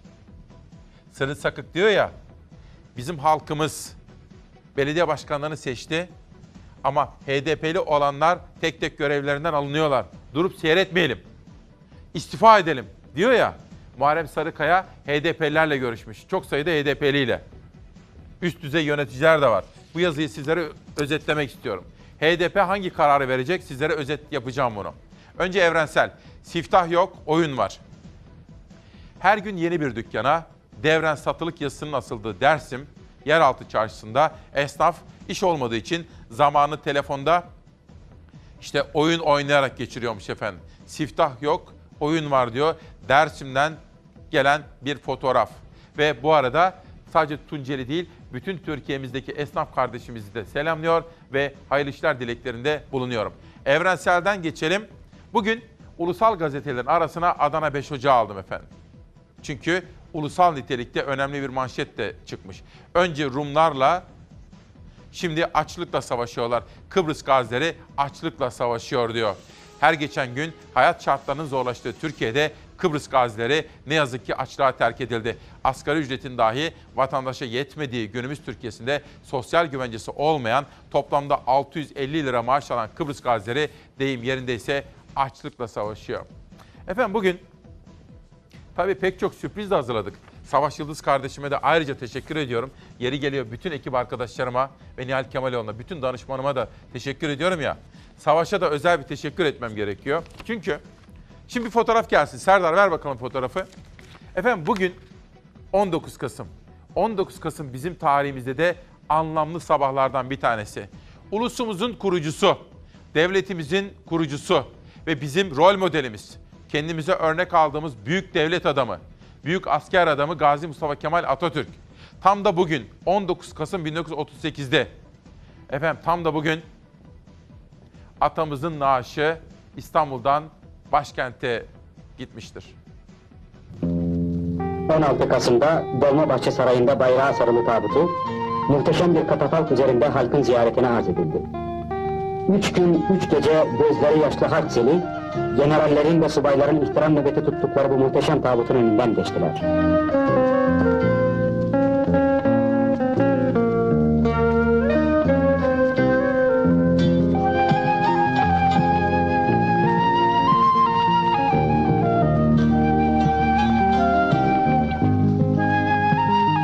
Dolmabahçe Sarayı'nın tören salonunda 19 Kasım Cumartesi günü Atatürk'ün cenaze namazı Profesör Şerafettin Yalkaya tarafından kıldırıldı. Büyük komutanlarının tabutunu elleri üzerine alan 12 general, onun cenazesini sarayın önüne getirilen top arabasına kadar taşıdılar.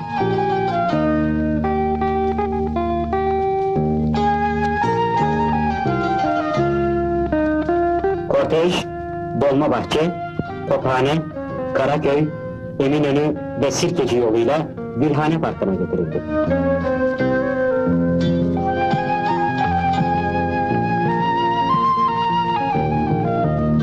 Bütün İstanbul gözleri yaşlı, genci ve ihtiyarıyla yollara dökülmüş, atasını, ulu önderini Ankara'ya uğurluyordu.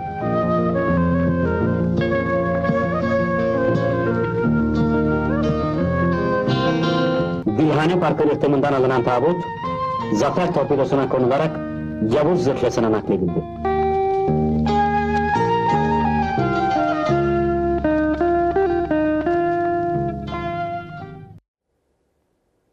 Atamızı sevgiyle, saygıyla anıyoruz. Evet ona biraz mahcubuz.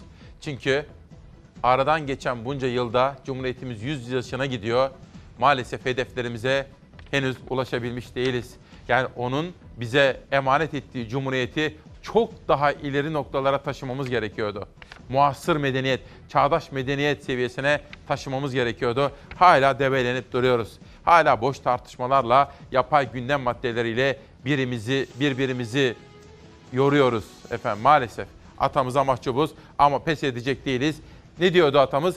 Ümidim gençliktedir. Bütün ümidim gençliktedir diyor efendim. Ama gençlerin hali de çok kolay değil. Onlar da borç harç içerisindeler. Gençlerimizle ilgili haberi ekranlarınıza getireceğim. Sonra Muharrem Sarıkaya'nın yazısı üzerinden HDP'deki o büyük tartışmaya hep beraber bakacağız. Son 10 ayda 1 milyon artmış, 1 milyondan da fazla hatta. Maaşlar mı? Hayır. Ya. icralık olanların sayısı. yani, 1 milyon kişi içinde biz de olabiliriz. Ödeyemiyoruz. Evet çok fazla. İki maaşımız olduğu halde. 1 milyon 250 bin 253 kişi daha icralık oldu. Sadece son 10 ayda kredi ve kredi kartı borçlarını ödeyemeyip icralık olanların sayısında 2019'da patlama yaşandı. Son 4 yılda 2 milyon 417 bin 574 kişiydi icralık olan kişi sayısı. Ocak-Ekim arasındaki 10 aylık zaman diliminde 3 milyon 6 667.827'ye yükseldi. Çünkü 1 milyon 250 bin kişi daha borcunu ödeyemedi. Kişi başına düşen milli gelirin çok fazla gösterilmesi ama sokaklarda bu durumun daha farklı olması insanların kredi kartı borcunu açıklayabilecek bir durum bence. Kredi borcu yüzünden icralık olanların sayısı kredi kartı borcu yüzünden icralık olanların sayısından daha fazla. Çünkü tüketiciler ödeyemedikleri kredi kartı borçlarını da kredi çekip öyle ödedi. Kendi gelirime göre biraz fazla harca, harcam yapmışım yani fark etmeden zorlanıyorum. Ne oldu sizce bu son bir yılda? Enf- enflasyonun çok yükselmesi tabii ki. Bir pazara gidiyorsunuz en az 150-200 lira harcıyorsunuz. CHP BDDK verilerinden derledi bu rakamları. 2019'a kadar geçen 4 yıllık sürede 2 milyon 417 bin 574 kişi kredi ve kredi kartını ödeyemediği için icra takibindeydi. Ödeyebilen de zor ödedi. Ödemeler çok ağır oluyor ve çok uzun sürüyor. Hayatınız 10 yıl bloke oluyor. Ödeyebilenin hayatı bloke, ödeyemeyen icralık oluyor. Ulusal Yargı Bilişim Sistemi verilerine göre toplam icra dosyası 21.3 milyona çıktı. Çünkü ihtiyaçları için kredi çekmekten başka çıkış yolu bulamadı tüketici. Evimizde bir tadilat yapacağımız zaman anca kredi çekip yapabiliyoruz. Kredilere biz başvurmuyoruz. Kredilere başvurdurmak durumunda kalıyoruz. Bugün Emin Çöleşan'da özelleştirme politikaları, mesela Türk Telekom, SK, Kağıt Fabrikası, yanlış uygulamalar, Dipsiz Göl, Necati Doğru gibi Emin Çöleşan'da aslında yitip giden bu konulardan bahsetmiş. Gaziantep'ten bir berber kardeşim, Bülent kardeşim de bana video çekmiş. Şu sırada aslında tıraş olanlar var ve orada 3 tane televizyonda da biz açıkmışız. Bülent kardeşime teşekkür ediyorum. Efendim bakın Muharrem Sarıkaya. HDP geçen haftadan bu yana mecliste acaba ara seçime gidelim mi? Belediyeleri de yeniden sandığa götürelim mi? Bunu tartışıyormuş. Türkiye Büyük Millet Meclisi'ni ara seçime götürmek için istifa önerisi de ilk kez eski milletvekili eski Ağrı Belediye Başkanı Sırrı Sakık'tan geldi. Sakık, belediyelere kayyım atamayı durdurmak için başta TBMM olmak üzere HDP'nin seçildiği tüm sandalyeler ve makamlardan istifa edip milletvekili ara seçimiyle belediyelerde sandığın zorlanması önerisini gündeme getirdi. Özetle şöyle söyleyeyim. Diyor ki Muharrem Sarıkaya Sakık'la görüşmüş. Diyor ki bizim belediye başkanlarımız tek tek görevden alınıyor. Oturup seyredersek hepsini tek tek görevden alacaklar. Halkın iradesine saygısızlık. Oturup seyretmek yerine biz istifa edelim diyor. Muharrem Sarıkaya HDP'li daha sonra belediye başkanlarıyla da konuşmuş. HDP'li yöneticilerle de konuşmuş ve bu önerinin çok da rağbet görmediğini ama önemli bir tartışmanın olduğunu ve hatta yarın Pervin Buldan da bunu açıklamış Muharrem Sarıkaya. Yarın HDP'nin çok önemli bir toplantı yapacaklarını ve bu konuda karara varacaklarını söylemiş. Bu haberi sizlere sunacağım ama önce yerel gazeteler. Kayseri olay, EYT ilgi patlaması. Az evvel sizlere Adana 5 Ocağı sunmuştum. Kayseri olayın manşetinde EYT var. Geçelim Adana'ya, Egemen.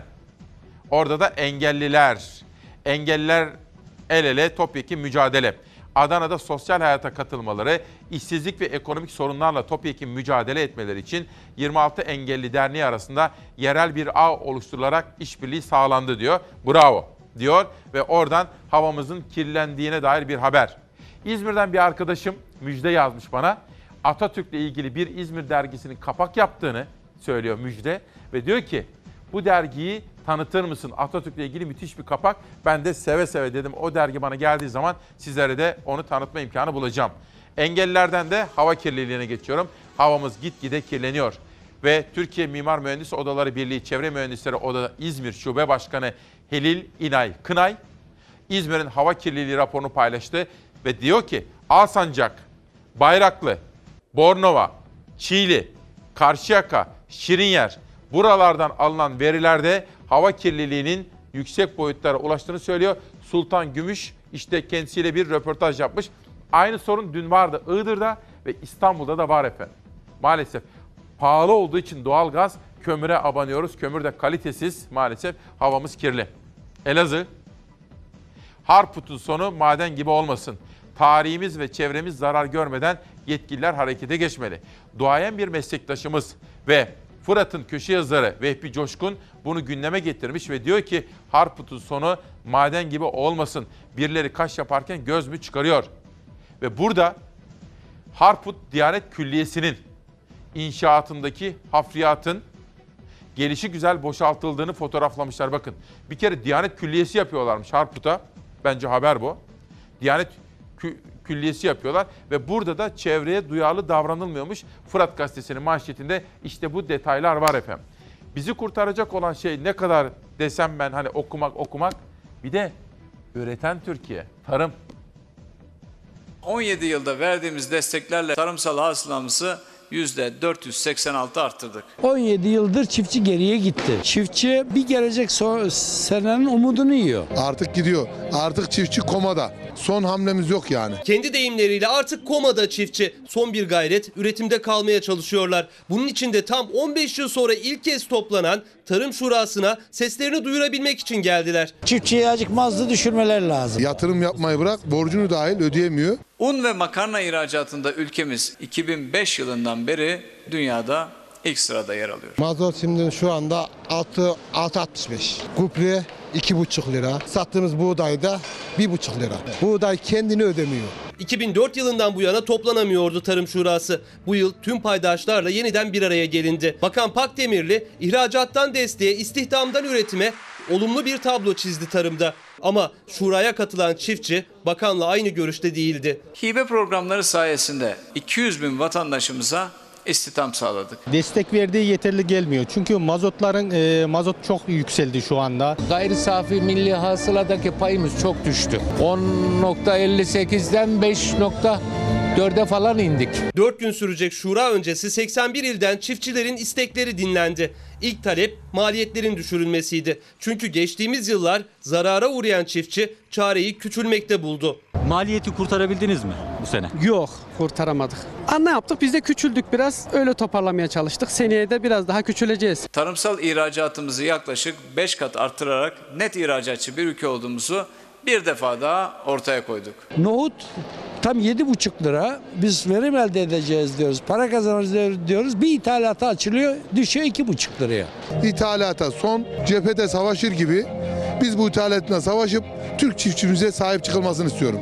Çiftçi endişeli kalıcı çözüm bekliyor. Şurada alınan kararları ve tarımda 5 yıl boyunca izlenecek yol haritasını ise 4 gün sonra Cumhurbaşkanı açıklayacak.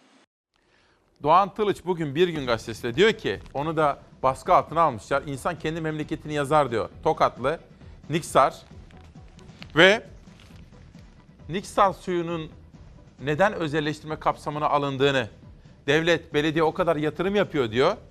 E niye kendisi işletmiyor? Bakın çok akıllıca bir soru bu. Çok haklı bir soru. Ne hikmetse Doğan Tılıç, ne hikmetse memleketin değerlerini en fazla muhafaza etmesi gereken muhafazakarlar onları en kolay satanlar oldu.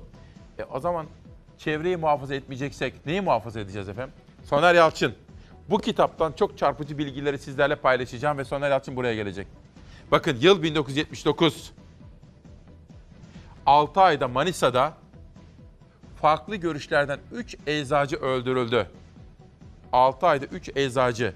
Acaba bu cinayetlerin arkasında küresel sistemin hangi oyun planları vardı? Soner Yalçın işte kitabın 12 ve 13. sayfalarında bu soruya yanıt arıyor. Kitabın 321. sayfasına geldiğin zaman antibiyotik kullanımı. Çok vahim bir konu. Soner Yalçın buraya geldiği zaman İsmail Küçükkaya ile Demokrasi Meydanı'nda bütün bu konularda kendisiyle konuşma imkanı bulacağım. Ve dünya, dünyanın manşetleri. Hong Kong'da bakın acaba hukukun üstünlüğü, gösteriler, barışçıl gösteri hakkı ve aşırı güç kullanımı. Financial Times'ın manşetinde olduğu gibi The Guardian'ın da manşetinde. The Guardian'da da aynı olay birinci sayfada yer bulmuş durumda.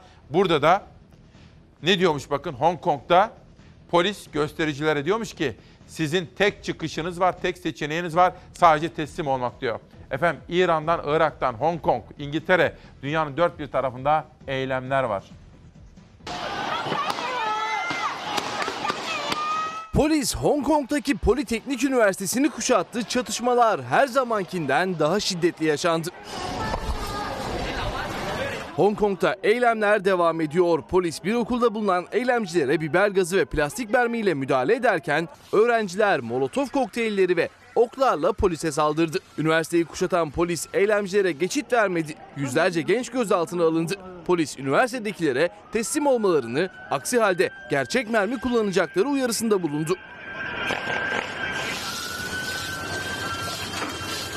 Üniversitedeki olaylar ve içerideki öğrencilerin durumu endişe yaratıyor. Uzlaşma arayışları sürüyor. Politeknik Üniversitesi Başkanı içeride bulunan öğrencilerin teslim olmasını kendilerine karakolda eşlik edeceğini ifade etti. We have also received permission from the police for you to leave the campus peacefully Hong Kong sokaklarında da sular durulmuyor. Daha önceleri barışçıl bir atmosferde gerçekleşen protestolarda şiddet olayları yaşandı.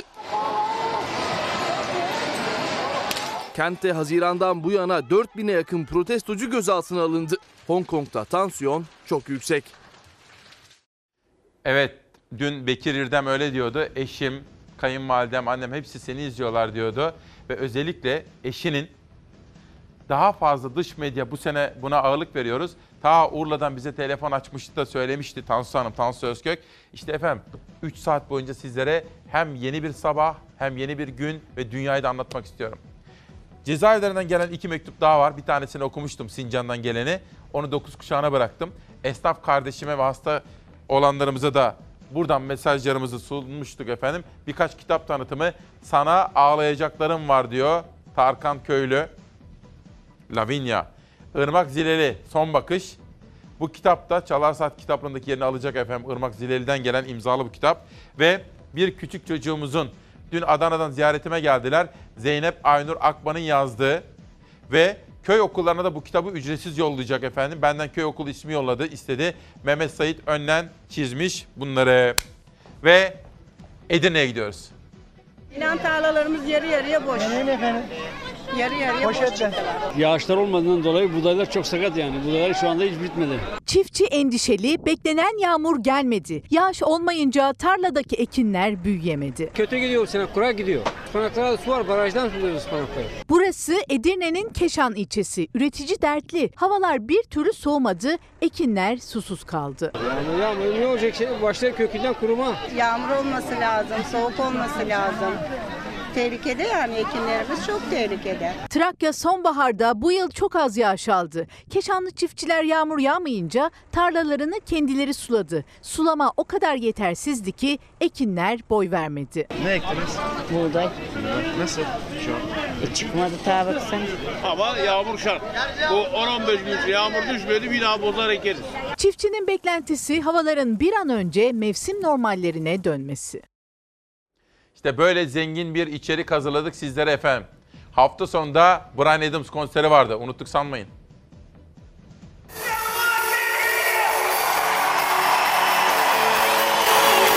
Müzik tarihinin en başarılı sanatçıları arasında gösterildi.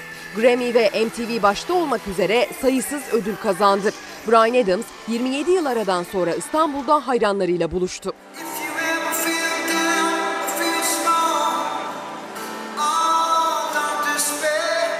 Everything I Do, Have You Ever Really Loved a Woman, I Will Always Be Right There, Cuts Like a Knife gibi unutulmaz parçalarını seslendirdi.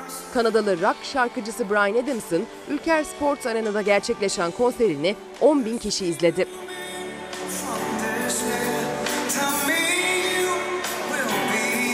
...60 yaşındaki rock yıldızı müzik kariyerine 15 yaşında başladı. 100 milyonun üzerinde albüm satışlarıyla rekorlar kırdı. 27 yıl önce 28 Temmuz 1992'de İstanbul'a geldiğinde konsere yüz binlerce bilet satıldı. Konser aynı zamanda Türkiye'de yapılan ilk stadyum konseri oldu.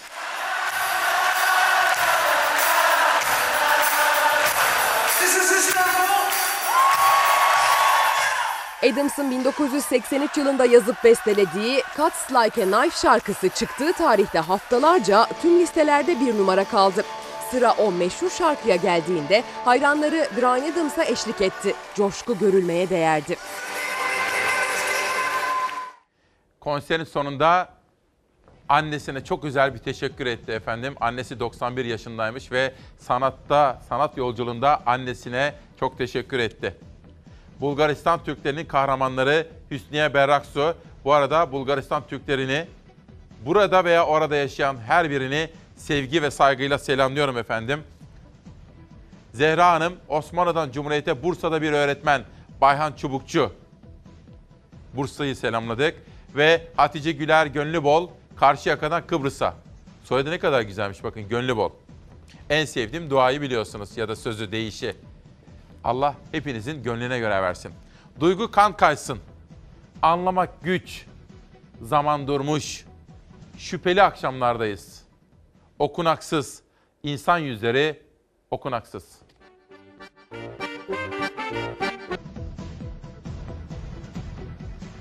Günaydın. Uyanan birbirine günaydın desin ama öyle bir desin ki sadece sözleriyle, diliyle değil, aynı zamanda gözleriyle, bütün vücuduyla ve bütün ruhuyla, bütün kalbiyle desin efendim. Çünkü birbirimize bu şekilde hitap edersek, yürekle konuşursak aşamayacağımız sorun yoktur diyorum. Günaydın İsmail Küçükay ile 19 Kasım sabahında ekonomiye dair haberler. Mesela bir soru.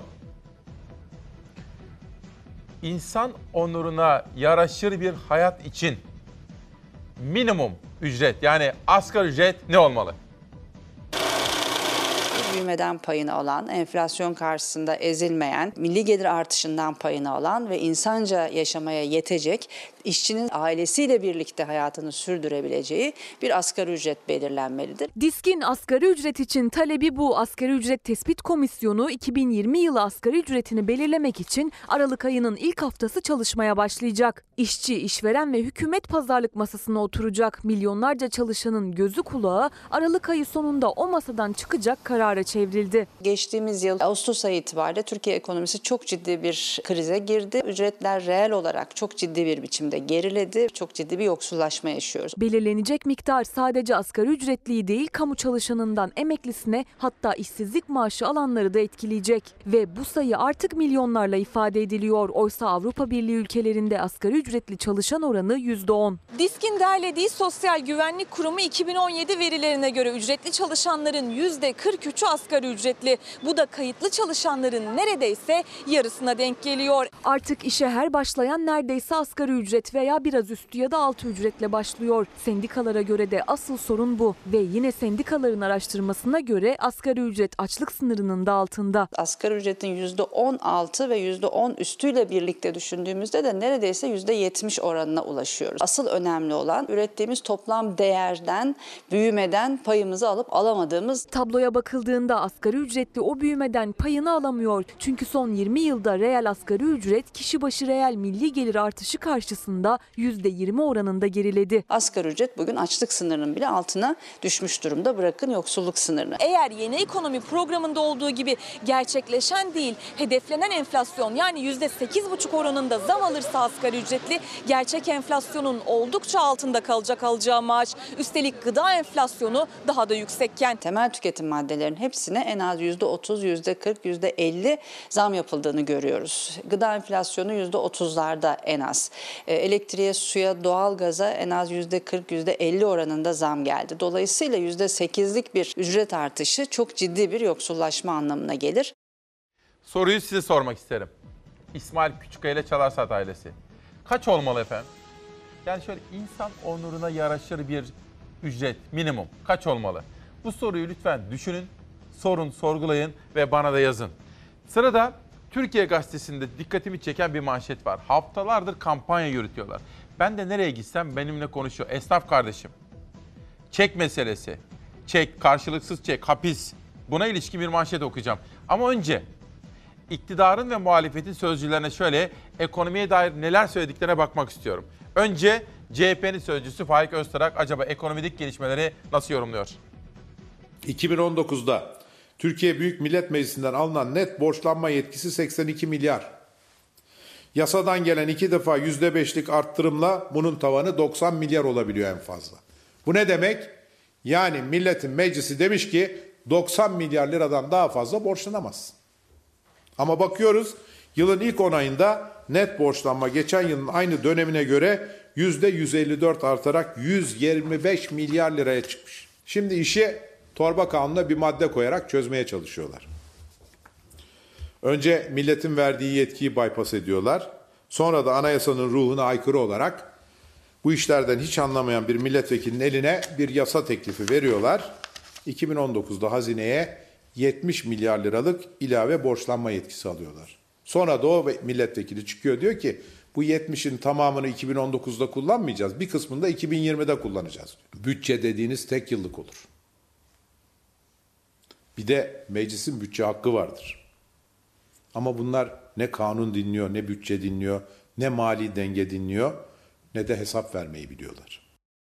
Şu andan itibaren yönetmen koltuğunda da Savaş Yıldız kardeşim göreve başladı. Savaş Yıldız. Ve peki iktidar ne diyor? Efendim dün çalışmalarımı yaparken Bir taraftan da Ömer Çelik konuşmaya başladı. Ömer Çelik'i de dinledim. Bugünkü manşetimi Ömer Çelik'ten aldım. AK Parti'nin sözcüsü. Konu kapandı dedi.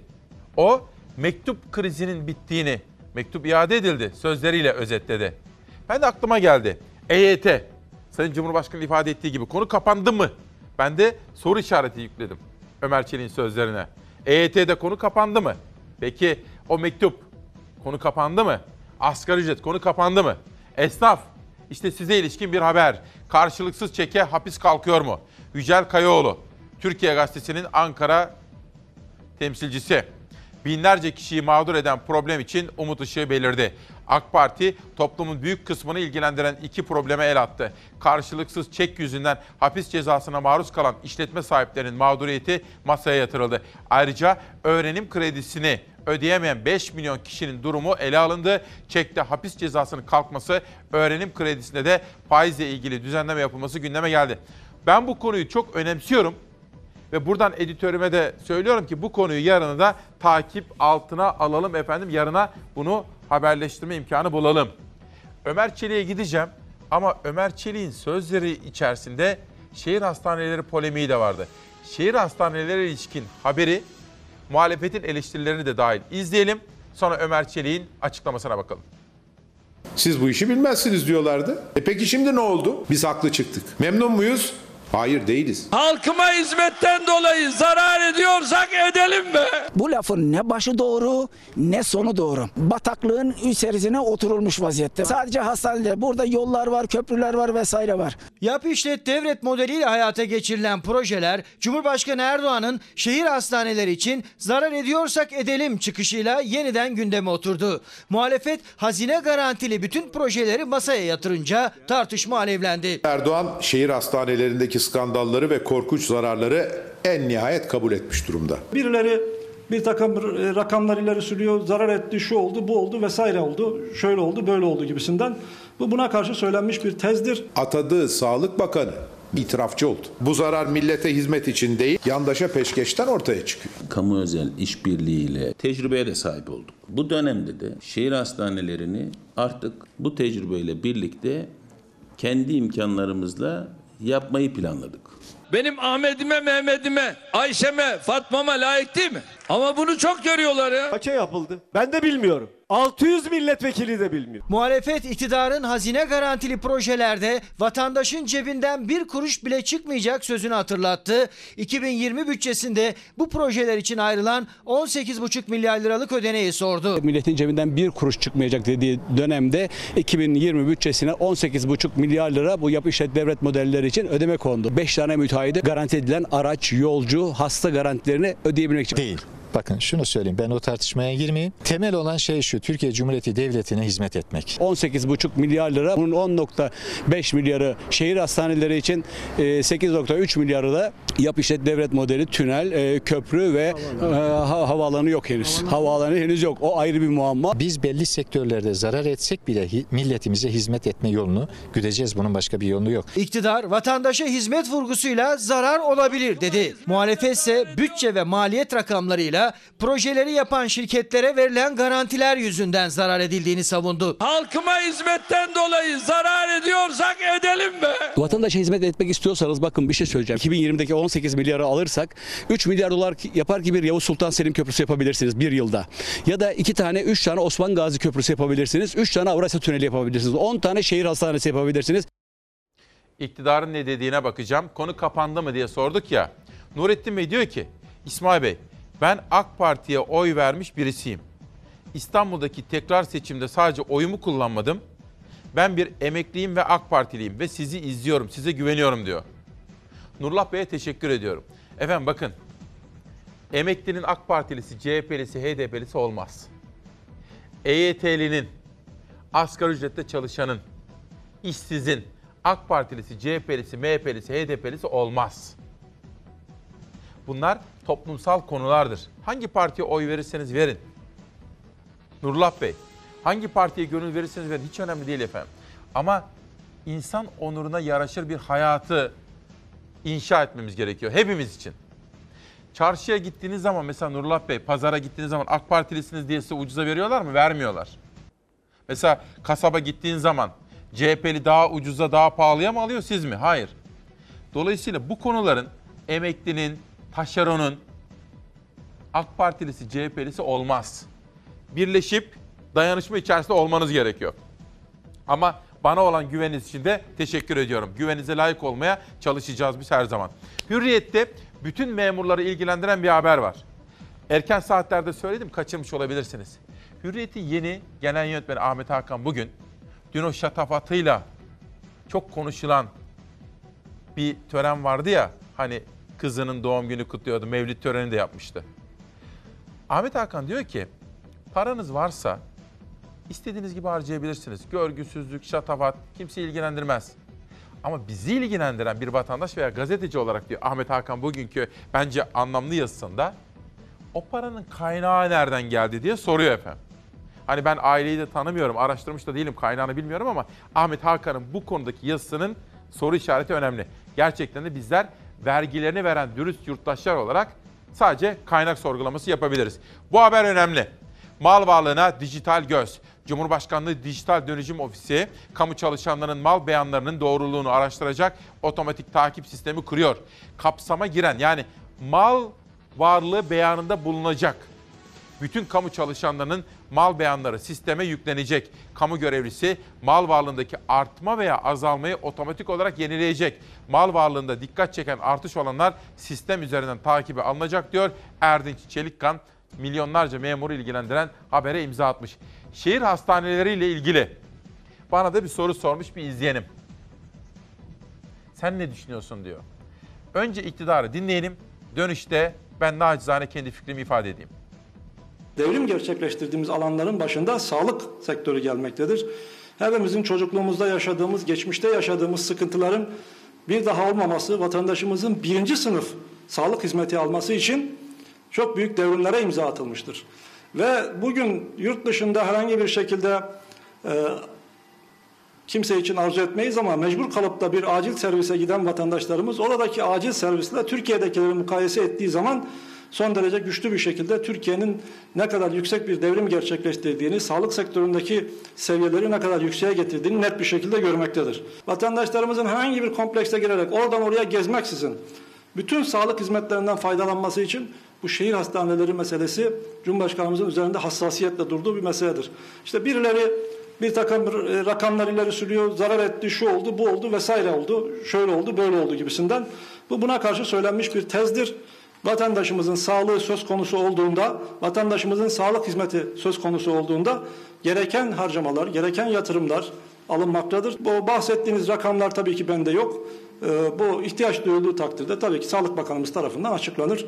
Ama vatandaşımızın sağlık hizmetine, birinci sınıf sağlık hizmetinde bazı konularda dünyada bile olmayan standartlarda kavuşması şeklindeki politikamız kararlılıkla ve hassasiyetle sürecektir.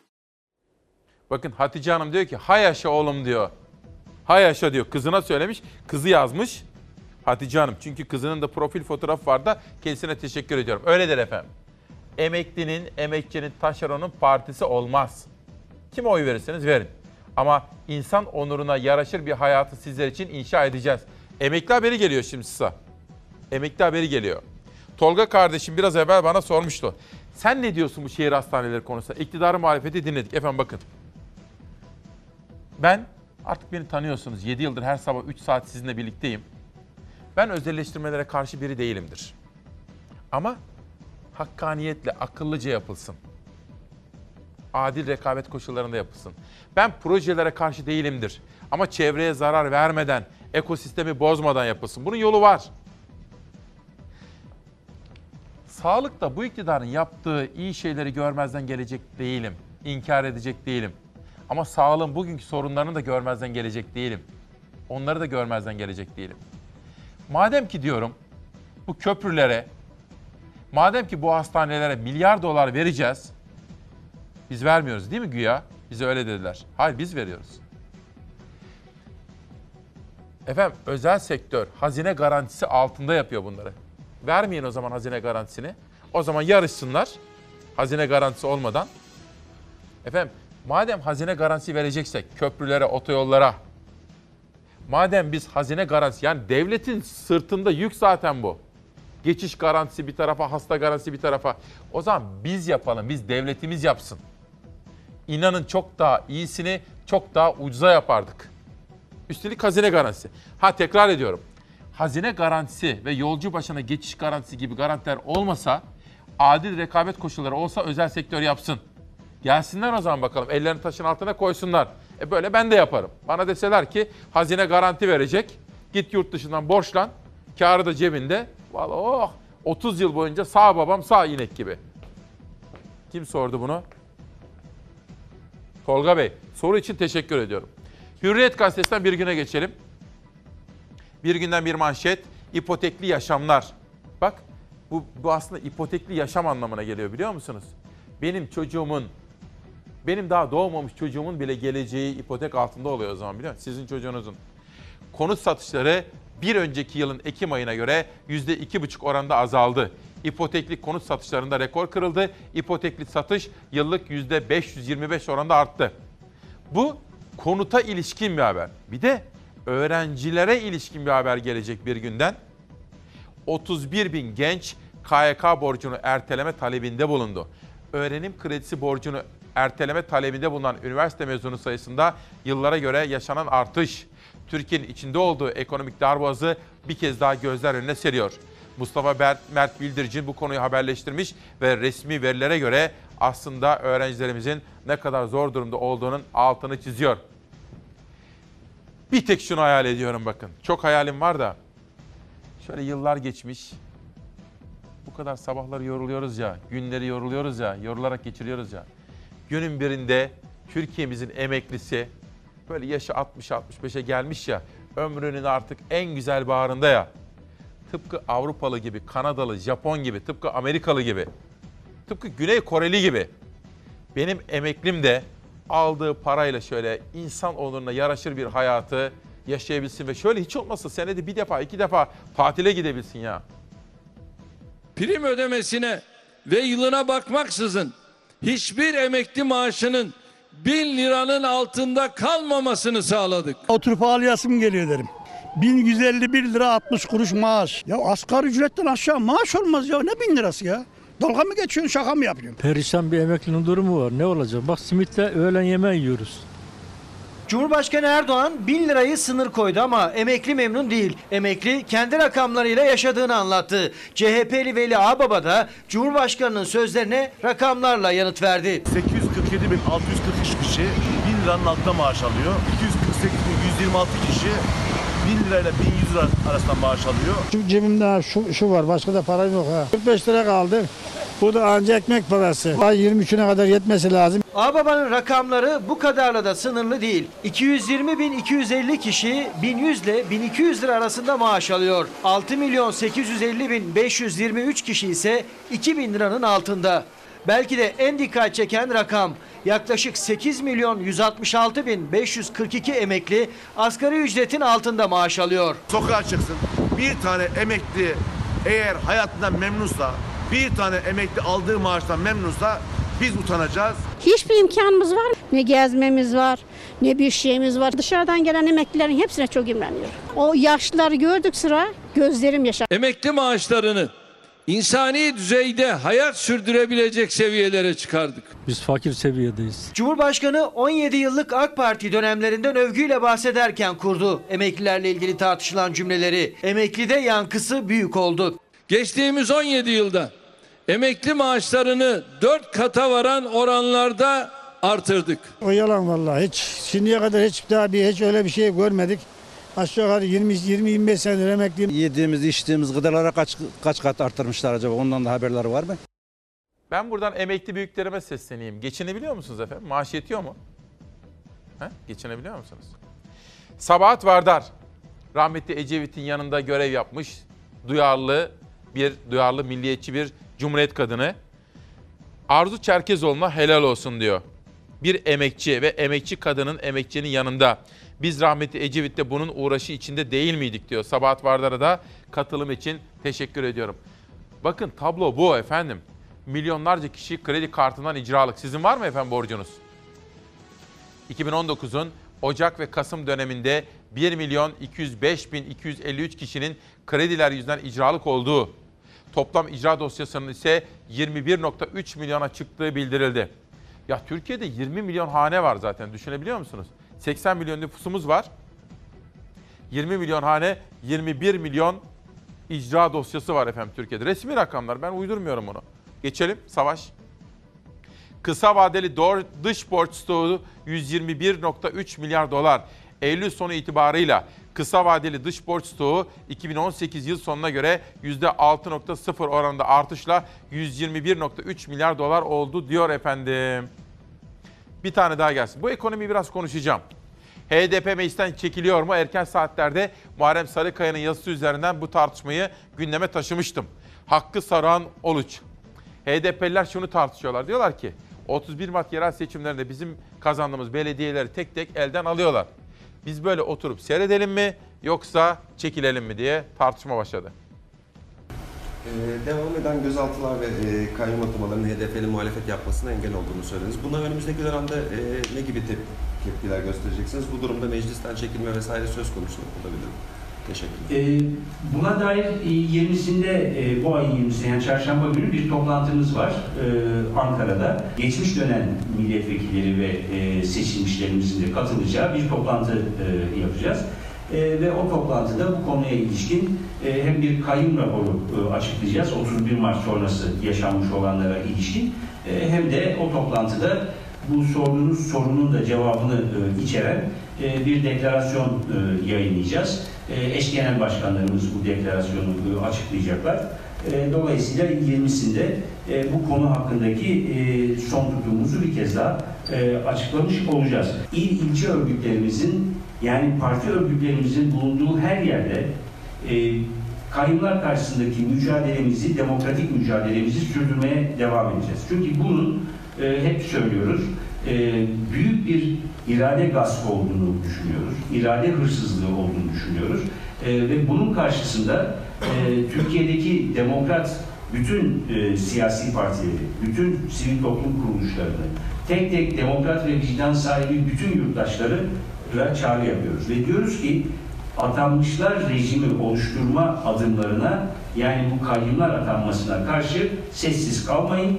Çünkü bugün sessiz kalınırsa, bugün buna karşı güçlü bir mücadele verilmezse yarın atanmışlar rejimi hedefinin her yerde gerçekleşmesine itiraz edecek kimse kalmamış olacak e, ortada diyoruz. E, bu konudaki e, tutumumuzu bu şekilde sürdüreceğiz. Bunların hepsini 20'sindeki e, deklarasyonumuzda e, içereceğiz. E, şimdi ben toplantı öncesinde, toplantının iradesinde e, çiğnemek istemem. E, dolayısıyla e, bütün meselelerin tartışıldığı e, ve bütün konular hakkında bir tutum alındığı bir açıklama, bir deklarasyon e, olacak. E, öncesinde bir şey konuşmak istemiyorum o konuda. Şimdi çocuklarımızın ara tatiliyle ilgili bir haber hazırladık. Ve yerel gazetelerin yarısını vermiştim. Bazıları kalmıştı. Ama sizlerin yorumları konu kapandı mı? İsmail Bey, hayal kuralım diyorsunuz ya emekler için. Fazla hayal kurmayalım diyor. Yok kuracağız. Hayal kuracağız, hedefleyeceğiz ve onları gerçekleştireceğiz. Kenan Bey, hayretle izliyoruz. Bütün bunları gündeme nasıl taşıyorsunuz? Türkiye'de kaç gazeteci var diye soruyor. Kenan Bey bunlar bizim görevimiz efendim. Size başkaları masallar anlatabilirler ama biz size Türkiye'nin gerçek durumunu gözler önüne sermeliyiz. Yapıcı bir dille eleştirmeliyiz, yol göstermeliyiz ama umudumuzu da beraber çoğaltmalıyız. Mektuplar. Sinop'tan, Ayancık'tan bir mektup geldi. İsmail Bey, ben Türkiye Odalar Borsalar Birliği emeklisiyim. Bu iktidar emekliler arası ayrımcılık yapıyor. Örneği emeklilere bayram ikramiyelerini aldılar. Bizler Odalar Birliği emeklileri yok sayıyorlar diyor. Bazı bankaların ve bazı özel sandıklarında böyle mektupları geliyor. Bir de cezaevinden gelen ikinci bir mektup daha var. Haber Trak'ta kalmıştım en son. Elazığ Fırat Gazetesi'ni dikkatlerinize getirmiştim. Bu kez meteoroloji çiftçiyi yanılttı diye bir haber. Tohum zararı 80 milyar lira. Tekirdağ Ziraat Odası Meclis Başkanı Günal Deveci ile konuşmuşlar. Oradan Toros'a iniyoruz. Adana'dayım. Karalar sözünü tuttu. Suya %30 indirim. Valla sabah birisi sormuştu bana abi belediye başkanları diye. Ben bir yıl dikkate takip edeceğim. Bütün partilerden belediye başkanlarını, AK Partilisi, CHP'lisi hepsi. Sözlerini yerine getiriyor mu getirmiyor mu? Ama şu ana kadarki bölümde baktığım zaman En başarılı iki belediye başkanı. Adana Zeydan Karalar, Ankara Mansur Yavaş. Öbürlerini de dikkate takip ediyorum. Ama bu ikisi diğerlerine göre ayrışıyorlar gördüğüm kadarıyla. ASKİ Genel Kurulu dün toplandı. Adanalı için önemli bir karara imza atıldı. Adana'da suya %30 indirim. Bu arada yine Adanalı olan Ömer Çelik de önceki gün Zeydan Karalar'la görüşmüştü. Ömer Çelik de her kesimden insanlarla görüşen AK Parti'nin içerisindeki önemli insanlardan biri. Zeydan Karalar'la da görüşmesini olumlu sayıyorum. Bir de ses verelim. Bu kez Aydın'a geldim Adana'dan. Yerel medya kan kaybediyor. Bizim İsmail Küçükkaya ile Çalar Saat'te her gün yerel medyayı vermemiz işte bu açıdan önemli. Gördüğünüz gibi yerel gazeteler muazzam bir gazetecilik sergiliyorlar. Yerel gazetelere sahip çıkalım. Karnesiz ara tatil başladı. Milli Eğitim Bakanlığı Orta Öğretim Genel Müdürü Yusuf Büyük bu bir hafta çocuğun sporla, sanatla, doğayla, kültürle, değerlerimizle buluşması için bir fırsattır diyor. Ben de şunu ekliyorum. Sayın Müdür'e teşekkür ederken bir de çocuklar mutlaka bir tane kitabınız olsun. Bir şiir kitabı, bir hikaye, bir roman kitabı, bir klasiğimiz, bir Türk klasiği. Mutlaka bir kitap okuyun. Ara tatil için geldik. Ya okullar uzun zamandır tatil olmuyordu. Bizim için çok iyi oldu. İki ay önce tatilden çıktılar ama ara tatile hayır demediler. Milli Eğitim Bakanlığı'nın bu yıl ilk defa uyguladığı sonbaharda ve baharda birer haftalık ara tatil uygulaması öğrencileri sevindirdi. Ara tatilde memleketine gidenler de oldu. Tabiat parklarında, sayfiye yerlerinde tatil fırsatını değerlendiren ailelerde yoğunluk oluşturdu. Bolu'daki Gölcük Tabiat Parkı da bugünlerde bol bol ara tatile çıkmış öğrenci ve velilerini ağırlıyor. Burası çok güzel. Bir de 5. sınıfa yeni girdiğimiz için sınav streslerinden dolayı çok stresleniyoruz. Ama bu güzel göl manzarasında yemek yiyip yani böyle bir yerde olmak çok heyecan verici ve çok güzel. Ara tatil dolayısıyla şehir dışına çıkanlar otogarlar ve havalimanlarında yoğunluk oluşturdu. Edirne'de ise ara tatile çıkan öğrencilere trafik eğitimi verildi. Şu an ara tatil olmasından dolayı 18 ile 22 Kasım arasında tüm çocuklarımıza boş zamanlarını iyi bir şekilde değerlendirmesi için eğitimlerimizi sürdürüyoruz. Burada acil durumlarda ne yapmamız gerektiği ya da kimi aramamız gerektiği, kimlerden yardım istememiz gerektiğini öğrendik yani. Yurdun sınır hattındaysa okullarda eğitim devam ediyor. Buraya telafi eğitimi almak için geliyoruz. Operasyon sırasında buraya gelemediğimiz için burada derslerimizi dinleyemedik, dersimizi çalışamadık, öğrenemedik. Bu yüzden bunun için artık 6 gün buraya 6 gün verildiği için biz buraya geliyoruz. Barış Pınarı Harekatı sırasında derslerine 6 gün ara verilmek zorunda kalan öğrenciler ara tatilde telafi eğitimi görüyor. Buraya biz gelişmek için ve telafi yapmak için buraya geliyoruz.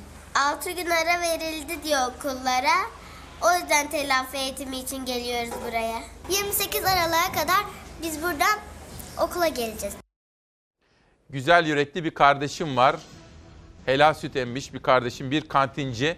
Tatil nedeniyle o da bizi izliyormuş. Ona da buradan selamlıyorum. Güzel yüreğini, anneni, bütün aileni de sevgiyle selamlıyorum güzel kardeşim. Bir kantinci kardeşim, helal süt emmiş bir kardeşim. Cezaevinden gelen bir mektup. Efendim bu da Adalet Bakanlığı Rize'den gelmiş. Ve diyor ki siz adaletsizliğe karşı herkesin sesi olmaya çalışıyorsunuz. Ben LGBT'li bayan LGBT'li bireyim diyor. Çok detaya girecek değilim. Çocuklar bizi izliyorlar şu anda. Ve cezaevinde bazı haksızlıklara maruz kaldığını söylüyor. Siz diyor adaletten bahsediyorsunuz. Adımı vermeyin diyor. Çok detaya da girecek değilim ama Rize'deki cezaevinde ayrımcılığa uğradığını, haksızlığa uğradığını, ne oraya gidebildiğini ne buraya gidebildiğini yazıyor. Bize Allah sizden razı olsun, mazlumun sesi oluyorsunuz diyerek de yazmış efendim. Cezaevinden bir mektup daha gelecek. Konu kapandı. Acaba konu kapandı mı? Bakın bu konudaki sorulardan bir tanesi de bu. Aksaray'da otizmli çocukların eğitim gördüğü okulun müdürü ve yardımcısı görevden alındı diyor.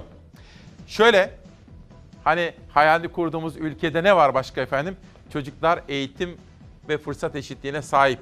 Hepimiz sağlıkta fırsat eşitliğine sahibiz. Engelli kardeşlerim, otizmli, otistik kardeşlerim, Down, up sendromlu kardeşlerim. Yani bütün hayatın içerisine katılması gereken toplumsal kesimler hayata karışabilmişler. Hayalimiz budur. Yaptığınızdan mı utandınız? Benim utanacak hiçbir şeyim yok. Allah verdi bu derdi bana Allah. Otizmli öğrencilerin veliler tarafından yuhalandığı okulda müdür ve müdür yardımcısı görevden alındı.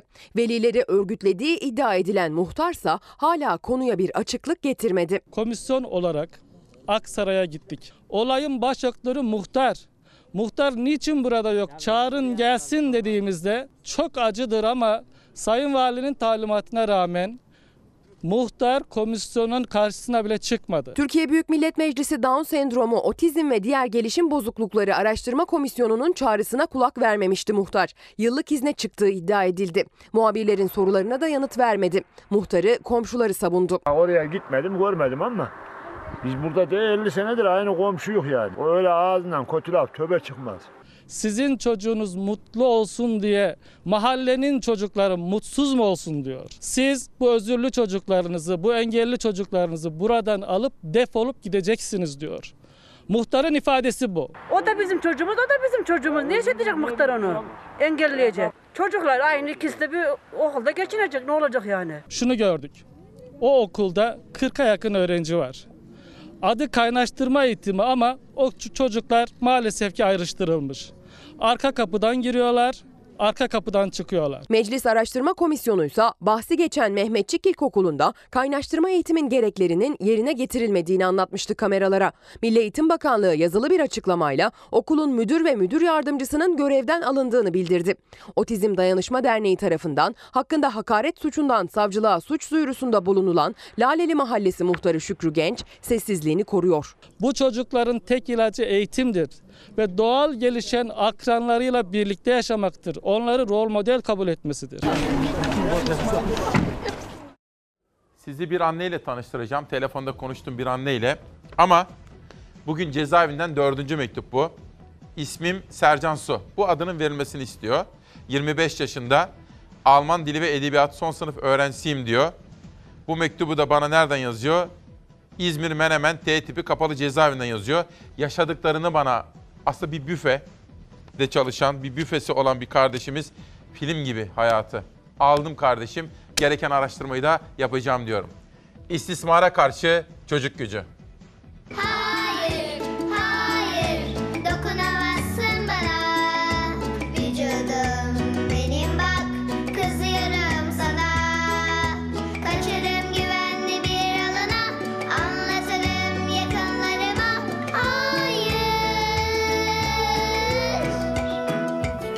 tutar mısın? Hı? Mesela mesela diyelim ki babama bir hediye yaptım. E, doğum gününde vereceğim. Ama sakın babama söyleme dedim tamam mı? E, şey sırrımı saklayabilirsin değil mi? Çok teşekkür ederim. Şşş, babam geliyor. Söyleme. Sakın söyleme tamam mı? sakın. Sakın dedim. işte tamam. Bak. Bak işte bu iyi bir sır. Hiç kimseye bir zarar yok. Çok tatlı. Harika. Sürpriz sırrı. Ama şey yani bir de kötü sırlar var. Evet mesela mesela birisi benim özel bölgeme dokundu ve şşt kimseye söyleme dedi. Ee, ama çok kızdım. Ee, beni rahatsız eden bir şey bu. Ne yapmalıyım? E sır kimseye söyleme dedi. Ha? Söyleyeyim değil mi? Söyleyeyim. Elbette dostum söylerim tabii. Neden söylemeyeyim? Hemen gider güvendiğim bir büyüğe anlatırım. Ve kimseyi bulamazsam polise bile söylerim. Ve böyle kötü sır olmaz derim. Beni rahatsız ediyor. Hemen söylemem gerek. Bravo. Bunu da biliyorsun artık. Biliyorsun. Biliyorsun. Evet. Bu videoyu farklı saat dilimlerinde sürekli sizlere yayınlayacağım ve beraber öğreneceğiz efendim. Çocuklarımızla birlikte bunu öğreneceğiz. Şimdi dün bir ziyarete gitmiştim. Orada karşılaştık, tanıştık. İrine Hanım ve ben dedi 80 yaşını aştım dedi. Ben de sizi arıyordum. Gökte ararken yerde buldum dedi. İrini Dimitriadis asırlardır İstanbul'da yaşayan bir hanımefendi, bir eğitim gönüllüsü hocamız Eğitim Hayatımızda Rumlar isimli kitabını yazdı ve bana da imzalayarak verdi. İrini Hanım'ı buradan sevgiyle, saygıyla selamlıyorum efendim. Ve sonra yürüyüşümüzde anneler, çocuklar Tokat'tan selam. 3 numara gelsin. Bakın hayat bu kadar yalındır efendim. İşte ay çekirdeği, birkaç mandalina, boğazın kenarında, uzakta olabilir ama Tokat'tan ailenin erkekleri Malatyalı ve güzel yürekli Çalar Saat ailesi. Onları sevgiyle selamlıyorum. Ondan sonra Ece gelecek, Ada gelecek, Eda gelecek ve anneleri gelecek bakın. Bu üç kızımızın adı Ece, Eda ve Ada. Onlar da aydınlık geleceğimiz için Çalar Saat her sabah izliyorlar. Şu arada da tatildeler ve İsmail abilerine söz verdiler. Kitap okuyorlar. Adana'dan dün misafirimiz geldi. Zeynep yazmış olduğu kitabı da bana getirdi ve 5 numara gelecek. Zeynep kızımız yazdığı kitabı da benden köy okulları istedi. Oralara ücretsiz olarak yollayacak. Adana'dan hoş gelmişler. Bir numara gelsin. Dün bağış kampanyası bitti. Biz de Çağdaş Yaşamı Destekleme Derneği için koştuk. Şahsım adına sizlerle birlikte 221 bin lira toplayıp 89 kızımızın aydınlık geleceği konusunda bir yıllık eğitim masrafını kurtardık. Yolda yürürken İsmail Bey dedi, buyurun dedim. Ben Beşir. Buyurun, Beşir Özmen. Tanıdık geliyor mu dedi. Çok tanıdık geliyordu. Efendim kendisi, ben dedi sizi geçen tek insan oldum bağışta. Kutladım kendisini. Keşke dedim bizi geçen daha kaç kişiler olsa. Beşir Bey de Darüşşafaka, kendisi Darüşşafakalı. O da bağış şampiyon oldu. Ona da destek veren herkese teşekkür ediyorum diyorum. Başka fotoğraf var mı arkadaşlar? Hah. Şimdi bu fotoğrafı da ben bakın Viyana'da tanıştığım bir kızımız vardı, kardeşim. Viyana'da okuyor, çalışıyor ve rehberlik yaptı bana sağ olsun. O İstanbul'a geldi yeğenini görmeye. Bakın bu yayılarak oturmayın da metroda böyle bir fotoğraf görmüş. Lütfen diğer yolcuları rahatsız edecek şekilde oturmayınız. Efendim bakın nasıl ki annemizin, babamızın, büyüklerimizin yanında böyle düzgün edebimizle otururuz. Dışarıda, otobüste, metroda, metrobüste şöyle düzgün düzgün oturmasını da öğrenelim artık. Ooh.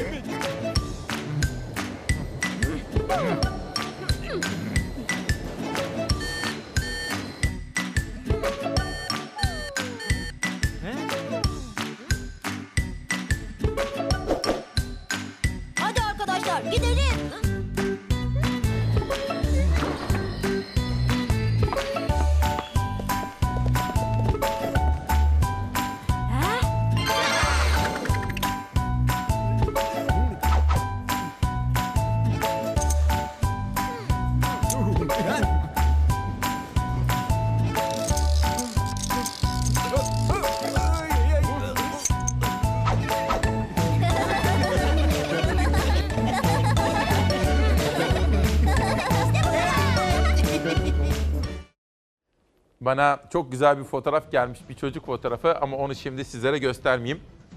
Efendim, her sabah sizlerle birlikteyiz ve hayatı beraber kuşatıyoruz. Bundan ne kadar memnun olduğumu size ifade edemem. Papatya'nın yaprakları Funda Akosman Erman, o da her sabah bizimle birliktedir. Teşekkür ediyorum Funda Erman'a. Güneşi Kötü Evler Ömer Arslan. Bir anneyi arayacaktım ama telefonu kapalı çıkıyor. Çünkü beni bir yere davet etmişti. Telefonda konuşmuştum. Esma anne. Ama şimdi telefonu meşgul çıkıyor maalesef. Gönül sürprizini yapacaktım. İçimden gelmişti. Mete Tuncoku, Profesör Doktor, Politika, Bilim ve Hukuka Karşı Ertelenen Gelecek. Mete Hoca böyle bir kitap yazmış. Bu da Çalar kitabındaki yerini alacak. Efendim Yıldız Kenter. Bu dünyadan bir yıldız kaydı. Yıldız Kenter.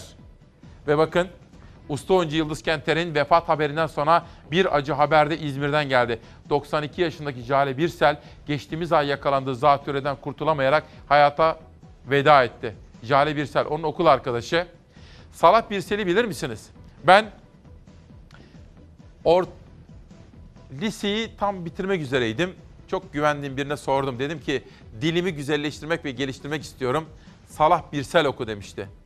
Ve gittim o zamanki imkanlarımla bir sürü Salah Birsel kitapları bulmuştum. Dilimizin en özel yazarlarından bir tanesidir. İşte onun eşiydi efendim. O da Yıldız Kenter'le aynı gün veda etti bu dünyaya. İKSV İstanbul Tiyatro Festivali'nin ilk onur ödülünün sahibi, tiyatromuza olağanüstü katkılarda bulunmuş oyuncu, yönetmen, eğitmen Yıldız Kenter'i kaybetmenin derin üzüntüsünü yaşıyoruz. Onu her zaman sonsuz bir sevgi ve saygıyla hatırlayacağız. Tam da tiyatro festivalinin olduğu, yapıldığı günlere denk geldi.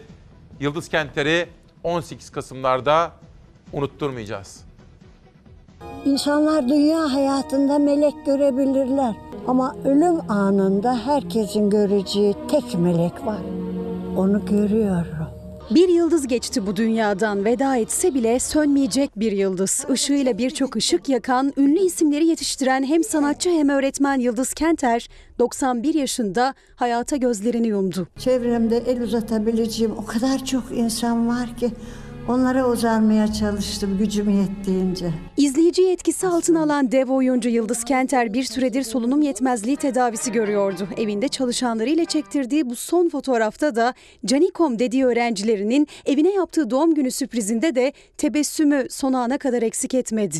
Oyuncunun ne olduğu üzerinde durduk. 1928 yılında İstanbul'da dünyaya gelen Ayşe Yıldız Kenter 72 yıllık sanat hayatının 37 yılını öğrencileri için harcadı. Sayısız sanat ödülüne layık görüldü. 1962 yılında yılın kadını seçildi. Mesleğinizi bırakmayı düşünüyor musunuz? Hayır, hayır hiç düşünmüyorum. 1 milyon lira verseler size onu nerelere harcardınız? Ay hemen borçlarımı öderdim.